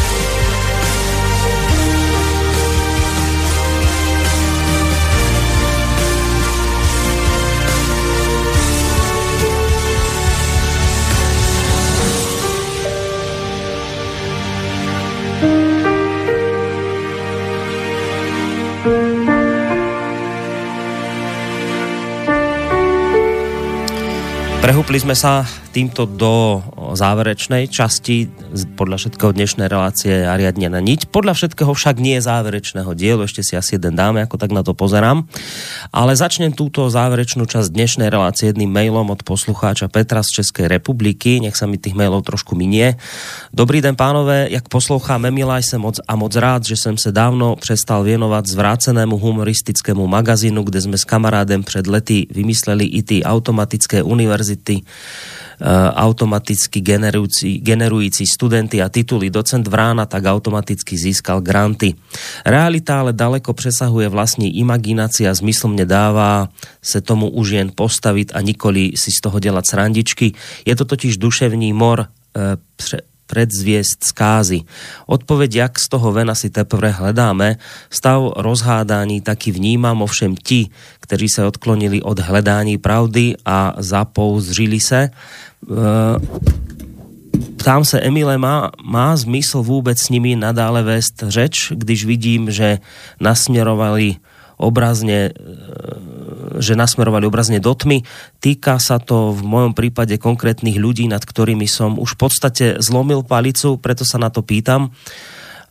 Ako náhle vytuším, že tomu človeku nejde v podstate o pravdu, ale o seba potvrdenie, preruším s ním ďalšiu komunikáciu a čakám, až mu svitne, potom sa brána môjho srdca zase možno otvorí. Podľa skúseností najlepšími kandidátmi k tomuto obráteniu sú chronicky chorí, niektorí to, niektorých to donúti nakoniec až toto k nejakej sebareflexii, píše Petr. Chceš no, k tomu niečo? Čo tam bola? Tá, táto jedna otázka tam bola vlastne, že či či má zmysel, či s nimi komunikovať. Hej, hej, on, že on už nad nimi zlomil palicu. No, to je, to je tá dilema, že na, na jednej strane je tu to, že oni keď nepotrebujú s nami komunikovať, tak sa ako keby nedá ich donútiť presvedčovaním, lebo on vlastne on sa cíti dobre v tej ilúzii a on nechce počuť. Čiže ho akoby nepresvedčíte. Lenže nemôžeme to nechať tak, vlastne nemôže to takto ísť ďalej, lebo vlastne títo ľudia nedojde k tomu, že by sme mohli s nimi nekomunikovať, lebo oni vlastne vytvárajú akýsi pseudosvet, ktorý je ale vlastne fyzicky, len je ako keby duchovne prázdny a, a oni jedného dňa prídu vás zavrieť do väzenia a, a jedného dňa rozputajú vojnu a vybuchne vám dom, proste bomba vám padne na strechu. Čiže vlastne nie je možné to, že by sme išli každý svojou cestou a sa minuli. Ja by som ich nechal, keď chcú byť v svojej virtuálnej realite, tak nech tam zahynú. Ale, ale oni si prídu po nás všetkých, jedného dňa nás budú strieľať pri múre. Veď už to začalo, že vlastne títo ľudia sa zmocnili médií, zmocnili sa politiky, zmocnili sa to títo pseudoľudia a, a začali, začali nám, zač, zrazu je aj nesloboda slova, proste marginalizujú všetkých ľudí, ktorí hovoria už nejak, sú čestní ľudia, hovoria pravdu, to my už sme na okraji spoločnosti a už sa označujú nálepkami, že ich už, už nás idú brať. Že sme takí nacisti, takí fóby, hen takí uh, postupne prídu pre každého. Čiže my Ste, tu musí, musí sa tá pravda s tou nepravdou nejako stretnúť. A keď, keď tí, keby si tí, tí pravdiví ľudia povedali, že tak vyhneme sa, nekomunikujme, to sa vlastne nedá. Tá pravda musí zvíťaziť. A ja akoby stále zdôrazňujem to, že, že sme vo vojne, bojujme mentálne, bojujme argumentmi, myšlienkami, lebo keď nebudeme takto bojovať, bude fyzická vojna. Potom, ale potom prehráme. Bo potom vyhrajú jednoducho tí, ktorí sú, čo ja viem, vyzbrojenejší, alebo bezohľadnejší, alebo surovší. A nie tí pravdivejší, jemnejší, ušľachtilejší ľudia.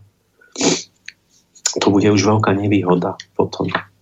Čiže tam sa musí, musel, musel proste, cesta by bola zvíťaziť duchovne tak, aby tí, tí pravdiví a čestní ľudia prevzali formovanie spoločnosti takým spôsobom, že tá spoločnosť ako celok by pomáhala vyviesť tých zabublinovaných ľudí v tej psychickej bubline von z tej bubliny.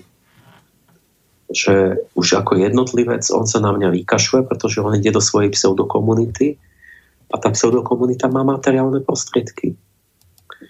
A keby ale tá spoločnosť nejako dala tomu jednotlivcovi najavo, že je mimo, tak on by bol nútený sa začať zamýšľať nad sebou a začal by sa snažiť. A dostal by sa z tej bubliny von. A toto, toto sa nám už vymkýna z rúk, že vlastne už spoločnosť, štát neplní tú funkciu, aby vyvádzal ľudí z, zo seba klamov. Na to bola neviem, cirkev kedysi a na to boli trestno ich nápravné zariadenia a, a na to bola celá tá, povedzme, aj nenásilná, ale akoby tá mravná spoločnosť, ktorá niečo odsudila alebo mala nejaké, nejaké kritéria, proste, čo sa patrí, čo nie. Toto celé sme rozbili a teraz vlastne hociaký proste hulvát sa cíti, že on je perfektný. No. Proste bolo, je treba akoby bojovať o hodnoty, ako keby to bola proste, ako keby to bola vojna o každú, každý vršok, o každú pevnosť, lebo, lebo nás čaká, že na Ukrajine vojna, na Jugoslavii vojna, proste za chvíľu bude všetko rozvratené, bude občianska vojna v Európe, lebo bude to sťahovanie národov. Keď, nebu, keď, nebu, keď povieme, že všetko nám je jedno, keď nebojujeme o tie duchovné myšlienky a princípy, tak sa to bude vybojovávať fyzicky. Hmm. No ty si pred, vlastne pred týmto mailovým, mailovou otázkou vlastne hovoril o tom, že keď ľudí nezjednocuje nejaký ideál, niečo pozitívne, tak ich bude zhod- zjednocovať niečo negatívne a že vlastne stráta vnímať tieto ideály na skutočnosti vychádza nesmierne draho ako spoločnosť. Dali sme niekoľko konkrétnych prípadov, kde nás to draho vychádza, kde už ideme do mínusu, lebo nás to proste takto draho vyjde, celý, na, celý štát. No čo s týmto? S týmto stavom robiť? No teraz ma pri tomto napadá ten, jak sa to volá, to vzniklo nové ľudské právo nedávno a to je, to je takéto právo, že právo nebyť vyrušovaný v seba klame. Ale teraz som zabudol, jak to presne volajú tam tí Američania, že to sú tie, čiže vytvárať bezpečné priestory na univerzitách, že to človeku rozum zastáva, že, že majú byť upozornenia pred filmami alebo upozornenia pred nejakou prednáškou, že pozor, lebo tu sa budú hovoriť myšlienky, ktoré by vás mohli, mohli by vo vás vyvolať nepríjemné pocity. A keď nechcete, nevstupujte, že na vlastné riziko, lebo niekto by mohol povedať nejaký iný názor, alebo by mohol dokonca povedať, že vy máte nesprávny názor a tým by vás šokoval a emocionálne by vám mohol ublížiť, čo je nehumánne. Čiže musím pozrieť, že jak, jak sa to presne nazýva. To je, ale to presne je to právo, čo, čo si vyžaduje už tento nový človek, že aby ste mu mu nespôsobovali bolesť tým, hmm. že mu pripomeniete, že on je mimo reality. A on vás ide, a on, oni nás idú obviniť a trestať za to, to už je moment, že mám, máte byť potrestaní za to, že poviete pravdu, ktorá je niekomu nepríjemná. Čiže napríklad na univerzitách potom sa nesmie diskutovať o veciach. Môžeme tú pravdu vôbec nesmieme riešiť, lebo oni si vyžadujú, aby sme sa nedotýkali tých, tých lebo to je bolestivé pre nich. Hmm. No však keď už sa ani nediskutuje na tých univerzitách. O dôležitých veciach, skutočne dôležitých sa už ani nedvo, nediskutuje. A ak sa diskutuje, tak sa diskutuje spôsobom, že sa tam zídu traja, štyria s rovnakým názorom a oni si už len tie svoje názory nejako vzájomne popotvrdzujú. Čiže opäť taká ďalšia bublina nám z toho celého vyletí. No dobre, tak poďme ďalej v tom celom, že keď, keď teda hovoríš o tom, že nás to vyjde poriadne draho, toto zjednocované na, na niečom negatívnom, tak čo s týmto stavom sa dá robiť? No, celá táto moja esej vlastne smeruje k nejakému načrtnutiu, tušeniu akejsi hodnotovej ekonomiky. Tvrdím, že hovorím, začleňme hodnoty do ekonomických rovníc, začneme s nimi počítať ako s premennými, ktoré sú súčasťou tých rovníc. Zatiaľ tie hodnoty, povedzme morálne, sa skrývajú len ako zamočané konštanty v pozadí tých ekonomických vzťahov. Tak ako v tej Smídovej rovnici o tých, tom počte autonehôd, to sa zdala byť technická rovnica, ale tam bola konštanta, nejaké číslo, ktorá nebola konštantou, to bolo, to bol v podstate morálny postoj ľudí k tomu, že koľko je priateľný počet úmrtí v nejakej kultúre. A to je zamočané v pozadí tých ekonomických vzťahov, že to sú ako zákony. Ale nie sú to konštanty. Tie hodnoty sa môžu rýchlo meniť, môžu upadnúť, alebo môžu sa pozdvihnúť. A vtedy tie, tie staré známe rovnice odrazu prestávajú platiť. A môžu sa, keď sa obrodia tie hodnoty, tak umožnia celkom novú ekonomiku, oveľa efektívnejšiu. A keď e, nám budú upadať hodnoty, tak ani tie staré známe ekonomické vzorce ne, prestanú platiť a nebude možná ani tá ekonomika ako dodnes. A, ne, a nebude sa dať spoliehať, že máme nejaké ekonomické zákony. Prestanú platiť. Ekonomovia máme fragmento, fragmentované tie odbory. Čiže oni psych, odsunú psychológiu, axiológiu, to je náuka o hodnotách, mimo rámec ekonomických úvah. Ja som ekonom, ja toto neriešim. Ale ono sa to nakoniec nedá oddeliť, lebo ekonom skúma svet a svet sú zhmotnené hodnoty. Takzvané ekonomické zákony sú len štatisticky pravidelným konaním veľkého počtu ľudí. Len čo ľudia zmenia preferencie, zmenia sa ekonomické zákonitosti. A preto to vyzerá tak, že dejiny ekonomie, to je, každá generácia ekonomov udivene objavuje nové ekonomické vzťahy a vyvracia tie staré. Čiže oni sa môžu udelovať stále ceny za to, že zistili, že ten predošlý ekonom, ktorý dostal cenu, že to neplatí a že platia iné zákony, iné zákony ekonomie. Ale tak, že nikdy netušia, aké budú platiť o dvadsať rokov. Keby mali integrálnu tú vedu, keby psychický rozmer bol súčasťou tých úvah ekonomov, tak by dokázali predvídať, že každá ekonomická zákonitosť, ktorá teraz platí, je podmienená nejakými skrytými vlastne duševnými hodnotami. Keď tie zmiznú, tak prestane platiť ten zákon, zákonitosť a to sa pominie a zrodí sa iná zákonitosť, ktorú by mohli dopredu povedať, ako bude vyzerať podľa tej konfigurácie tých nových hodnot. Až vtedy by ekonomické rovnice boli úplné, keď tam budú tieto hodnotové premenné a ekonomika bude vedou v prísnejšom slova zmysle a že bude vedieť aj niečo predvídať. A nie len vždy dozadu hovoriť, a zrazu je to takto. Nič sme netušili. Kto si povedal, že ekonom je taký horší meteorológ, lebo nevie, čo bude ani zajtra. Príklad dobrý je, je tzv. Philipsova krivka. My sme riešili na začiatku, sme začali tým, že, že mzdy, či rastú tie reálne mzdy, alebo či stagnujú. Sme zistili, že rástli, ale začali stagnovať posledné desaťročia. A tá Philipsova krivka, to bol jeden z takých najslavnejších základných zákonitostí ekonomiky, ktorý, ktorá vyjadrovala vzťah medzi zamestnanosťou a infláciou. A taký, že keď mám vysokú zamestnanosť, tak je nedostatok pracovných síl, tak firmy súťažia o pracovníkov a mzdy rastú, lebo musia im viac zaplatiť, aby pretiahli nejakého šikovného odborníka k sebe.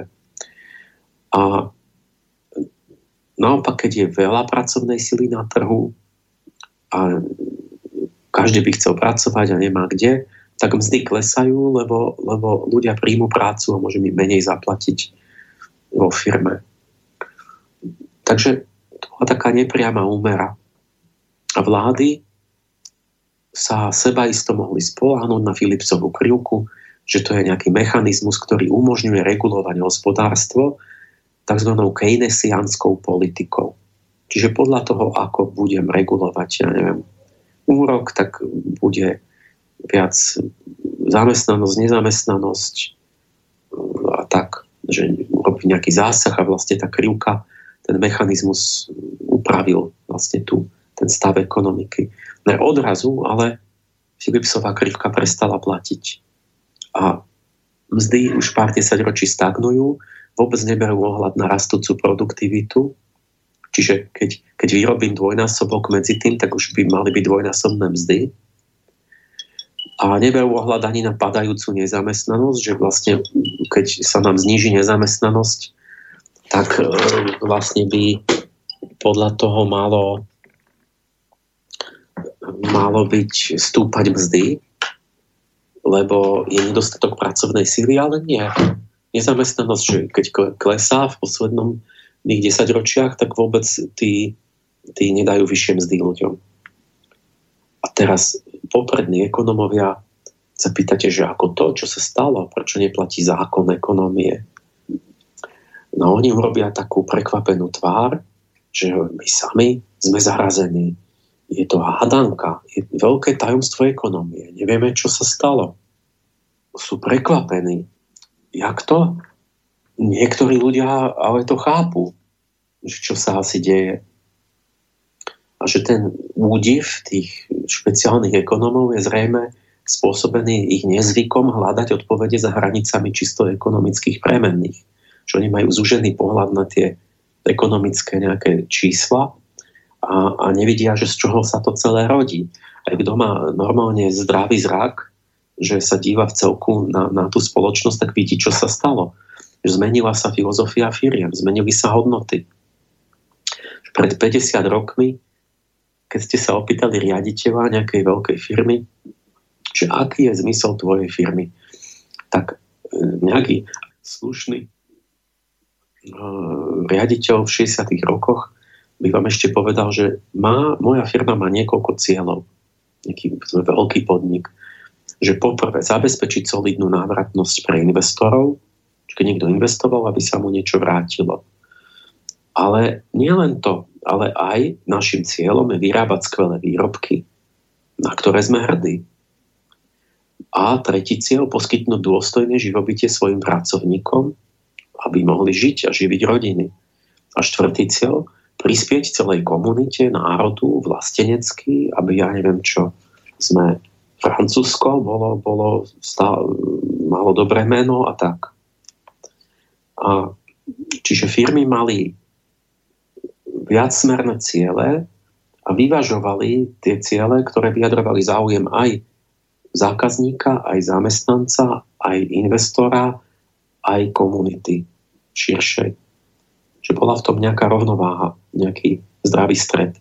Na osemdesiatych rokoch nenápadne nastala zmena hodnôt, že firmy pochopili svoj vlastný zmysel inak než dovtedy. A začalo sa šíriť nové ekonomické evanjelium.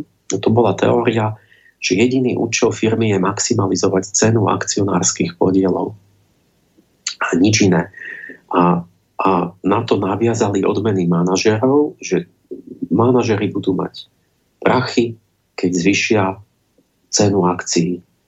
A na to potom sústredili celú svoju pozornosť na ten jednorozmerný cieľ, vytrhnutý z toho celku na úkor všetkého ostatného, aj za cenu úplného podvodu, ako Enron a podobné prípady.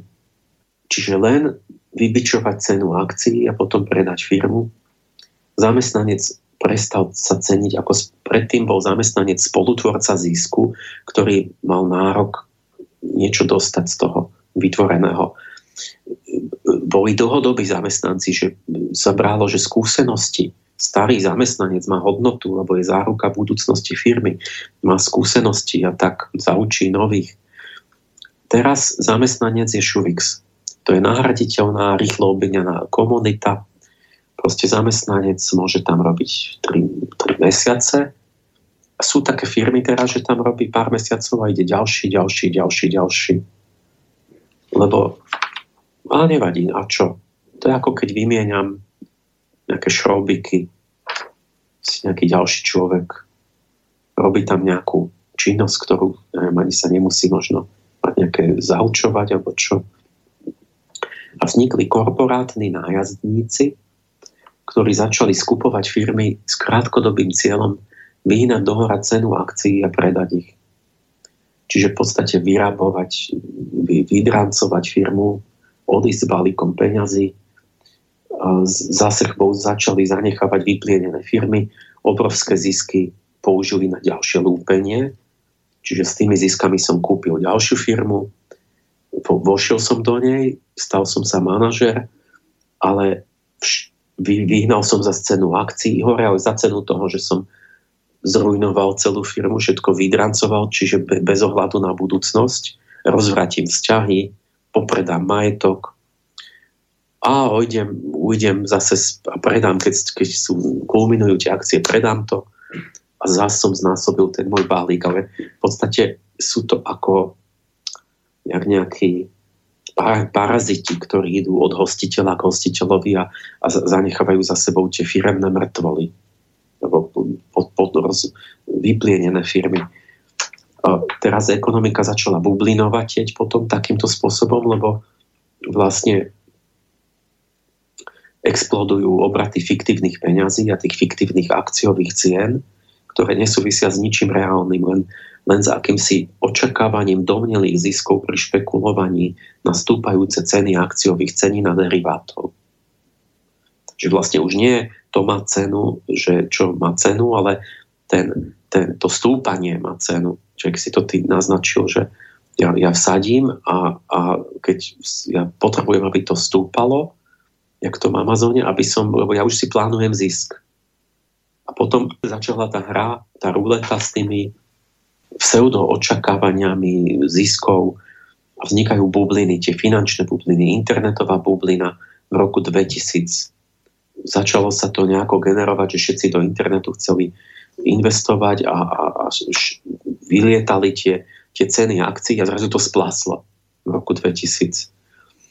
Hypotečná bublina, začali všetci v Amerike kupovať domy, tak, tak stúpali ceny domov a čím viac stúpali, tým viac kupovali, lebo to už bolo, daj si kúp dom, za rok ho predáš, máš viac, kúpiš za to dva domy, potom štyri domy a, a tak, ale, ale to bola len to bola už len taká tá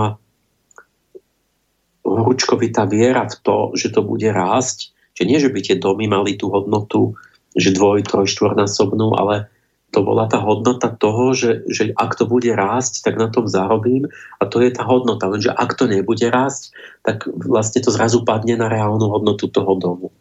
Toto znova nie je niečo nové, lebo ak ste videli ten film, nedávno bol, že tulipánová horúčka. To bola taká prvá veľká špekulatívna bublina tisíc šesťsto tridsaťšesť.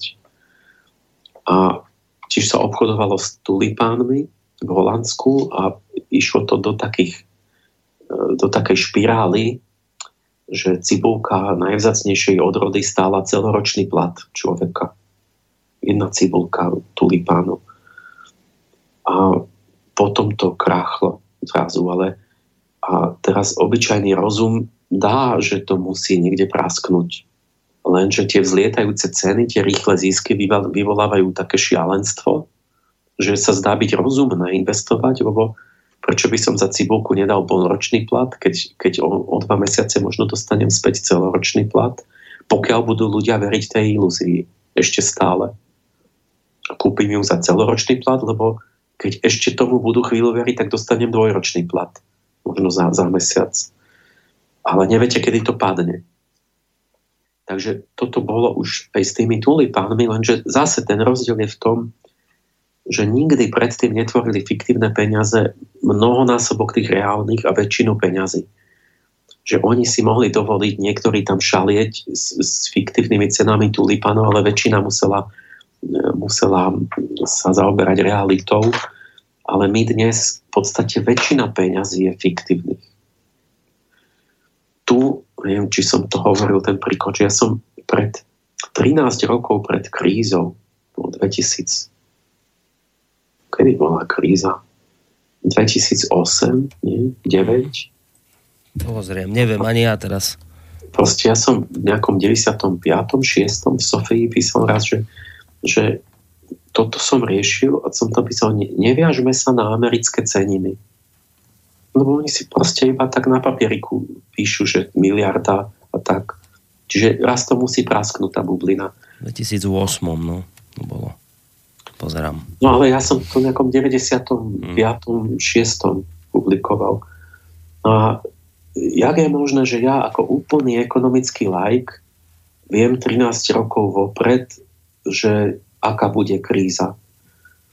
A jak to, že to vedúci ekonomovia na Harvarde nevedia ani týždeň pred krachom ešte?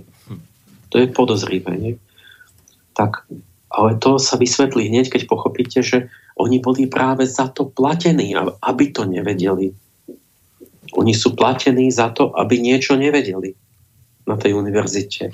Každý, kto najdôležitejšie je vedieť dnes, čo nesmiete vedieť. Každý, kto to vedel, toho, toho vyhodili z tej univerzity. Lebo univerzita má opačnú funkciu. Už nie akoby smerovať spoločnosť pravdivo, ale, ale dezinformovať spoločnosť zdaním autority. Čiže oni tam boli na to, tí akademici, aby vymýšľali teórie, že prečo deregulácia a tieto, tieto bubliny vo finančníctve sú, sú dobré. Bankári emitovali peniaze, ktoré boli len Ne, nemali žiadnu hodnotu, ale to bola len stávka na očakávanie zo sľubov niekoho nezodpovedného, ktorý aj tak nikdy nehodlal splatiť tie sľuby a na tie sľuby sa stá, robili stávky a to sú tie deriváty a tie, tie neviem čo. A, hm, takže to bolo celé fikcia, ale sa na tom zarábali reálne peniaze. Takže bankári vyra, vyrábali tieto fiktívne peniaze. Na to máme spoločenský mechanizmus, ratingovú agentúru, ktorá má práve odhaliť, že keď niekto robí takéto rizikové, nespoľahlivé finančníctvo, tak tá ratingová agentúra ho hodnotí horšie, že to je rizikové. Lenže ratingové agentúry všetko toto ohodnocovali tým najskvelejším á á á. Trojité á. To je všetko super, ultra perfektné. Čiže zlyhali úplne. Vôbec nevideli, že to je, že to je všetko podvod. Čo sa stalo? No vzájomne sa olajkovali v predstieravom svete. Bankári predstierali, že to sú skutočné peniaze, ratingové agentúry predstierali, že to sú poctivé banky, lebo však sa navzájom podielali na tých fiktívnych, tak sa olajkovali. A potom, keď už sa tá loď potápala, tak korporátni sociopati vystúpili s vrecami peňazí a dlhy prenechali daňovým poplatníkom. Čiže niekedy to praskne, ten fiktívny svet. Ide len o to, že kto to zaplatí potom. Na čo, na čo sa my prieme o desatiny percent domáceho produktu, keď každá jedna neresťa zámerné omyly ako toto, že zámerné, kolektívne seba, oklamanie sa nás stoja celé percentá alebo až desiatky percent há dé pé. Však stačí prestať klamať a, a urobiť dvadsať percent há dé pé. Alebo, alebo neviem koľko, možno sto percent. Čo je, tak sa pýtam, čo je ekonomickejšie teraz? Investovať do morálky či do techniky? Čo získame ďalším stupňovaním technického pokroku? Získame niečo? No vraj konkurenčnú výhodu, teda bezprostredne sa zdá konkurenčnú výhodu, lebo jeden predbehne na chvíľu druhého, ale v celku spolu nič. Lebo to sa zase za chvíľu vyrovná, potom to má aj ten druhý.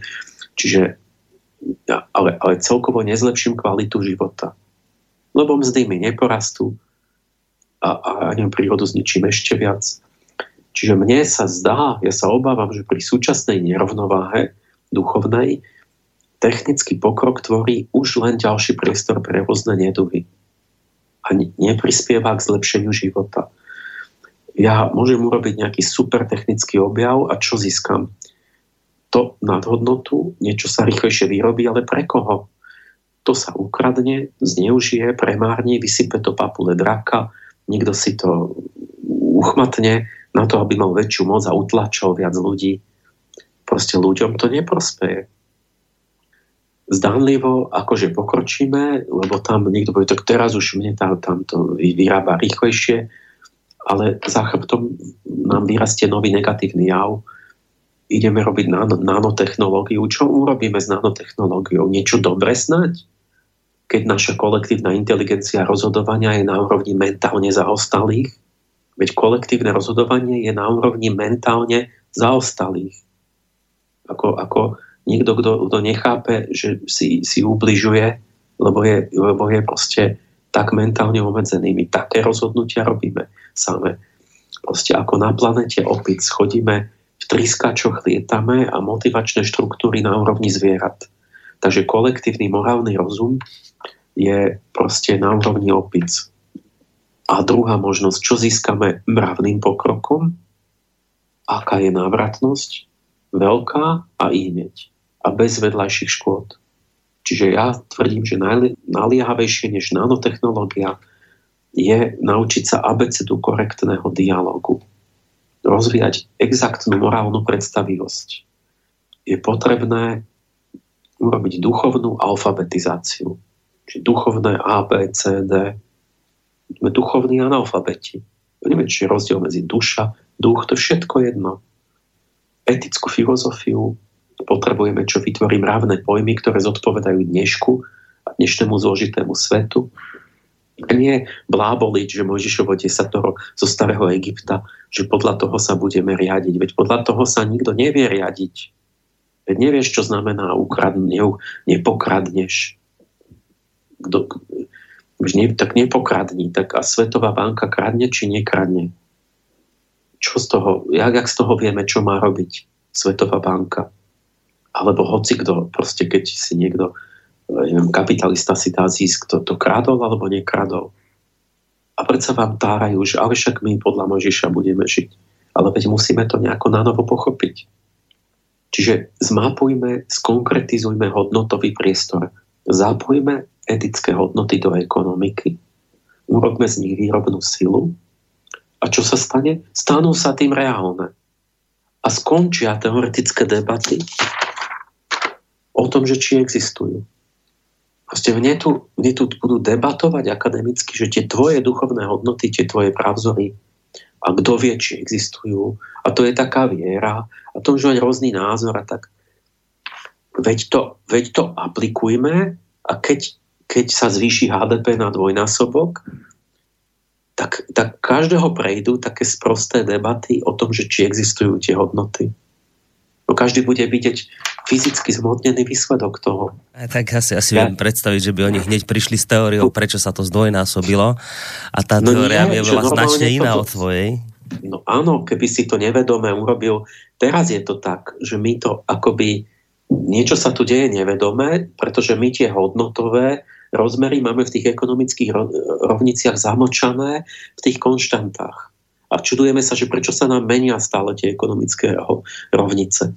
Ale keby sme to urobili cieľavedomý, akoby vedecký pokus, ten vedecký pokus je to, že ty cieľavedomo zmeníš podmienky v tej skúmavke a, a sleduješ tú reakciu. Takže ty vieš, že čo s čím súvisí. Lebo, lebo to vieš oddeliť. Takže my keď zobereme, že skúsme túto hodnotu a, a zmeraš tú reaktu, ten výsledok. Tak by sme si toho začali byť práve že vedomí prvýkrát a vedeli by sme, že čo je čoho príčinou a následkom. A to, toto a potom, potom by ľudí by prešli, to je zbytočné debatovať, že, že ja neviem, neexistuje, neexistuje nejaká, nejaká duchovná hodnota, keď ty vidíš, že vlastne, keď ju vynecháš z tej spoločnosti, takže máš, ja neviem, obrovské problémy a a zniží sa ti há dé pé na polku, tak potom nemá zmysel hovoriť, že to je niečo, čo neexistuje. To je reálne tým, že to účinkuje, že to funguje, že to je prax. Tak ako, ja neviem čo, že debatovali, či, či, či stále, že kvanto, kvantová fyzika, že to možno nie je pravda a tak. No ale ako náhle my už používame plno prístrojov, čo na kvantovej fyzike fungujú, tak už to nikoho nezaujíma, že či to je, že či kvantová fyzika možno nie je pravdivá. No povie, dobre, není, ale ja, ja si toto potrebujem, túto vec. Takže je to, to sa stane bezpredmetné a my, my, my tvrdíme, že duchovné hodnoty neexistujú, ale oni, ak neexistujú, tak len našou vinou. Toto ja navrhujem tridsať rokov. Od začiatku v tej Sofii som toto bol štvrťročník pre uvedenie duchovných hodnot do života pod nadpis. A kto to urobil? Číňania. Nie, nehovorím, že to oni asi robia úplne dobre, ale, ale predsa len oni to, túto myšlienku zobrali, urobili to presne asi odvtedy, pred tridsať rokmi začali, keď som to ja začal vykladať, a zaviedli konfuciánsku ekonomiku. Čiže oni, oficiálna filozofia ekonomiky a politiky Číny je, že integrujú konfuciánsku filozofiu a konfuciánske hodnoty ako ekonomickú výrobnú silu do všetkých podnikov a do všetkého organizácie spoločnosti. A, orient, a, a, a vedome ako program vlády orientujú sa na dlhodobé hodnoty, robia nejak, nejak sa tak ako vychovávajú k tomu, k tomu Konfuciovi. A výsledok je čo? Že, že myslia na, na dlhodobú budúcnosť. Oni myslia na, a, a skupujú, ja neviem, celé zdroje zeme. Tu, tu nikto na nič nemyslí. My sme ako, ako keby sme boli šibnutí. Myslíme ani nie tých päť rokov do budúcich volieb. Predbehli nás vzdelanostne. Proste tu upadáme, vzdelanie upadá a Číňania sú najlepšie na ďalekom východe. Reálny produkt, my, my, my koľko, my debatujeme o tých zlomkoch percent há dé pé. Reálny čínsky reálny produkt na hlavu vzrastol dvadsaťpäť krát za ten čas. To teraz sám neverím tomu číslu, že to snad nie je dvadsaťpäť, ale to som odpísal proste z tých nejakých prameňov, kde to naozaj bolo. Čiže Čína má neporovnateľný hospodársky rast, dvakrát rýchlejší než zvyšok sveta. Všetkých úplne sa otrhla, proste všetci tak nejako sa tak tak nejak stagnujú, alebo sa tak trošku po, po, po, ponevierajú, že rastieme nejako po kuskoch a oni, oni sa úplne otrhli, že tá krivka ide, proste sa odputala tá krivka ekonomického rastu v Číne. Možno to má, teraz nebudem nejaké tienisté stránky, ale proste je to tak, tak dramaticky nápadné. Ten presun moci do Číny na ďaleký východ, aj možno aj tá Kórea, neviem čo, tak, že, že všetci sa tým musia zaoberať ako najdôležitejšou udalosťou dejín súčasných, že sa centrum moci presúva z toho západu na, na východ do Ázie a ekonómi začínajú teraz debatovať, že ale jak, čím to je, vďaka čomu to je, a začínajú debatovať o tom, že či to teda není fakt ako náhodou tá, tá nápadná odlišnosť, že kľúč k tomu je práve tá konfuciánska ekonomia, etika práce. Hm. Že to teda fakt asi nejak súvisí s tými hodnotami, že teda Číňania možno aj nedokonale nejako si to tam zaviedli a má to takýto efekt, ktorý keby to tí Číňania neurobili, tak my povieme, že to je absolútne ekonomicky nemožné. Hm. Lebo však vidíte, že to, to sa nedeje. Ale to sa nedeje našou vinou. Lebo, lebo sme neurobili to, čo sme mali. Čiže my by sme mohli znásobiť aj bohatstvo, aj vo, voľný čas súčasne, keby ľudia chceli. Stačilo by prestať klamať, kradnúť, škodiť si navzájom, nudiť sa, blbosti robiť. Ľudský potenciál, vravím, je viazaný silami zla, ako obrovská energia v jadre átomu. V útrobách hmoty vieme, že sa dá uvoľniť obrovská atomová energia, ktorá stvorí slnko na Zemi a, a, a to sa dá urobiť len tým, že geometricky usporiadate do priestoru určité hmotné prvky, že dáte grafit a urán vedľa seba a vám to vybuchne a vznikne vám jadrová reakcia. A to bolo iba v tej blbej hmote, v tom, v tom v, v, v, proste v nejakom smolinci, kde nič nebolo vidieť. A analogicky k tomu pochopme, že z hlbín duše ľudskej sa dá vyvolať ešte väčšia moc, keď v nej urobíme poriadok. Musíme začať robiť si poriadok v duši. Až, až si toto uvedomíme, tak objavíme, to bude ako keby sme no, nová, objavili oheň alebo nejakú novú, úplnú revolúciu, prejdeme od tej vonkajšej techniky k tej vnútornej technike a technické a právne všelijaké vonkajšie opatrenia zistíme, že sa dajú nahradzovať cnosťami a to bude morálna technológia. Mm. To bude niečo ako morálna priemyselná revolúcia, že ty môžeš namiesto nejakého stroja, namiesto nejakých zákonov, namiesto nejakých dozorcov proste to nahradiť tým, že človek bude mať nejakú vlastnosť a všetko ti to odpadne. A, a bude to zrazu hmm. efektívnejšie dvakrát, desaťkrát. A toto je naša hlavná úloha, to je náš hlavný problém.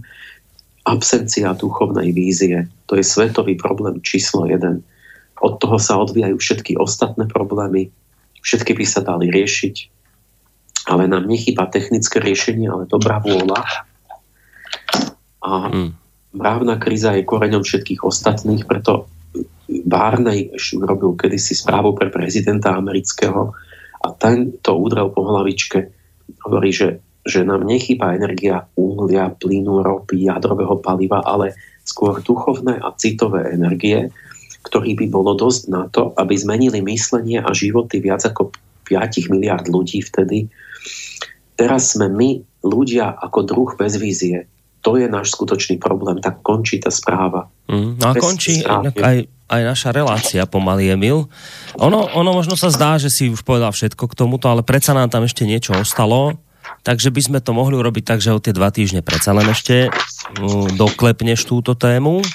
Ale mám tam taký pocit, že to už bude tak na kratšie, čiže tam by sa vlastne potom otvoril aj priestor pre poslucháčov k tejto veľkej téme, ktorú si rozoberal celý tento cyklus, myslím, piatich či dokonca šiestich relácií, ak bude teda aj tá budúca. Tak ak by mali k tomu nejaké otázky, tak tam potom v tej budúcej relácii, kde túto tému do, doklepneš, tak tam potom by bol priestor na ne. To je taká informácia pre vás. Ja som si, poslucháčov, ja som si tie vaše dnešné otázky pre, preklopil k sebe do mailovej adresy, čiže ja ich potom použijem v tej ďalšej relácii. Čiže je to tak, Emil, no, že dáme. Boli online, teda, že naživo počúvali, môžeme takú diskusnú reláciu robiť mm-hmm. k tomuto. No, dobre, tak ešte vlastne tú tému doklepneme o dva týždne a plus budeme vo väčšej miery diskutovať aj s poslucháčmi, ak teda z ich strany bude záujem. Dobre, na dnes všetko, Emil, ďakujem ti veľmi pekne. Lúčim sa s tebou, maj sa pekne, ahoj. Do počutia, pekný deň prajem. Pekný deň vám samozrejme praje nie len Emil Páleš, sofiológ, ale spolu s ním uh, sa pridáva aj Boris Koroni. Majte sa pekne.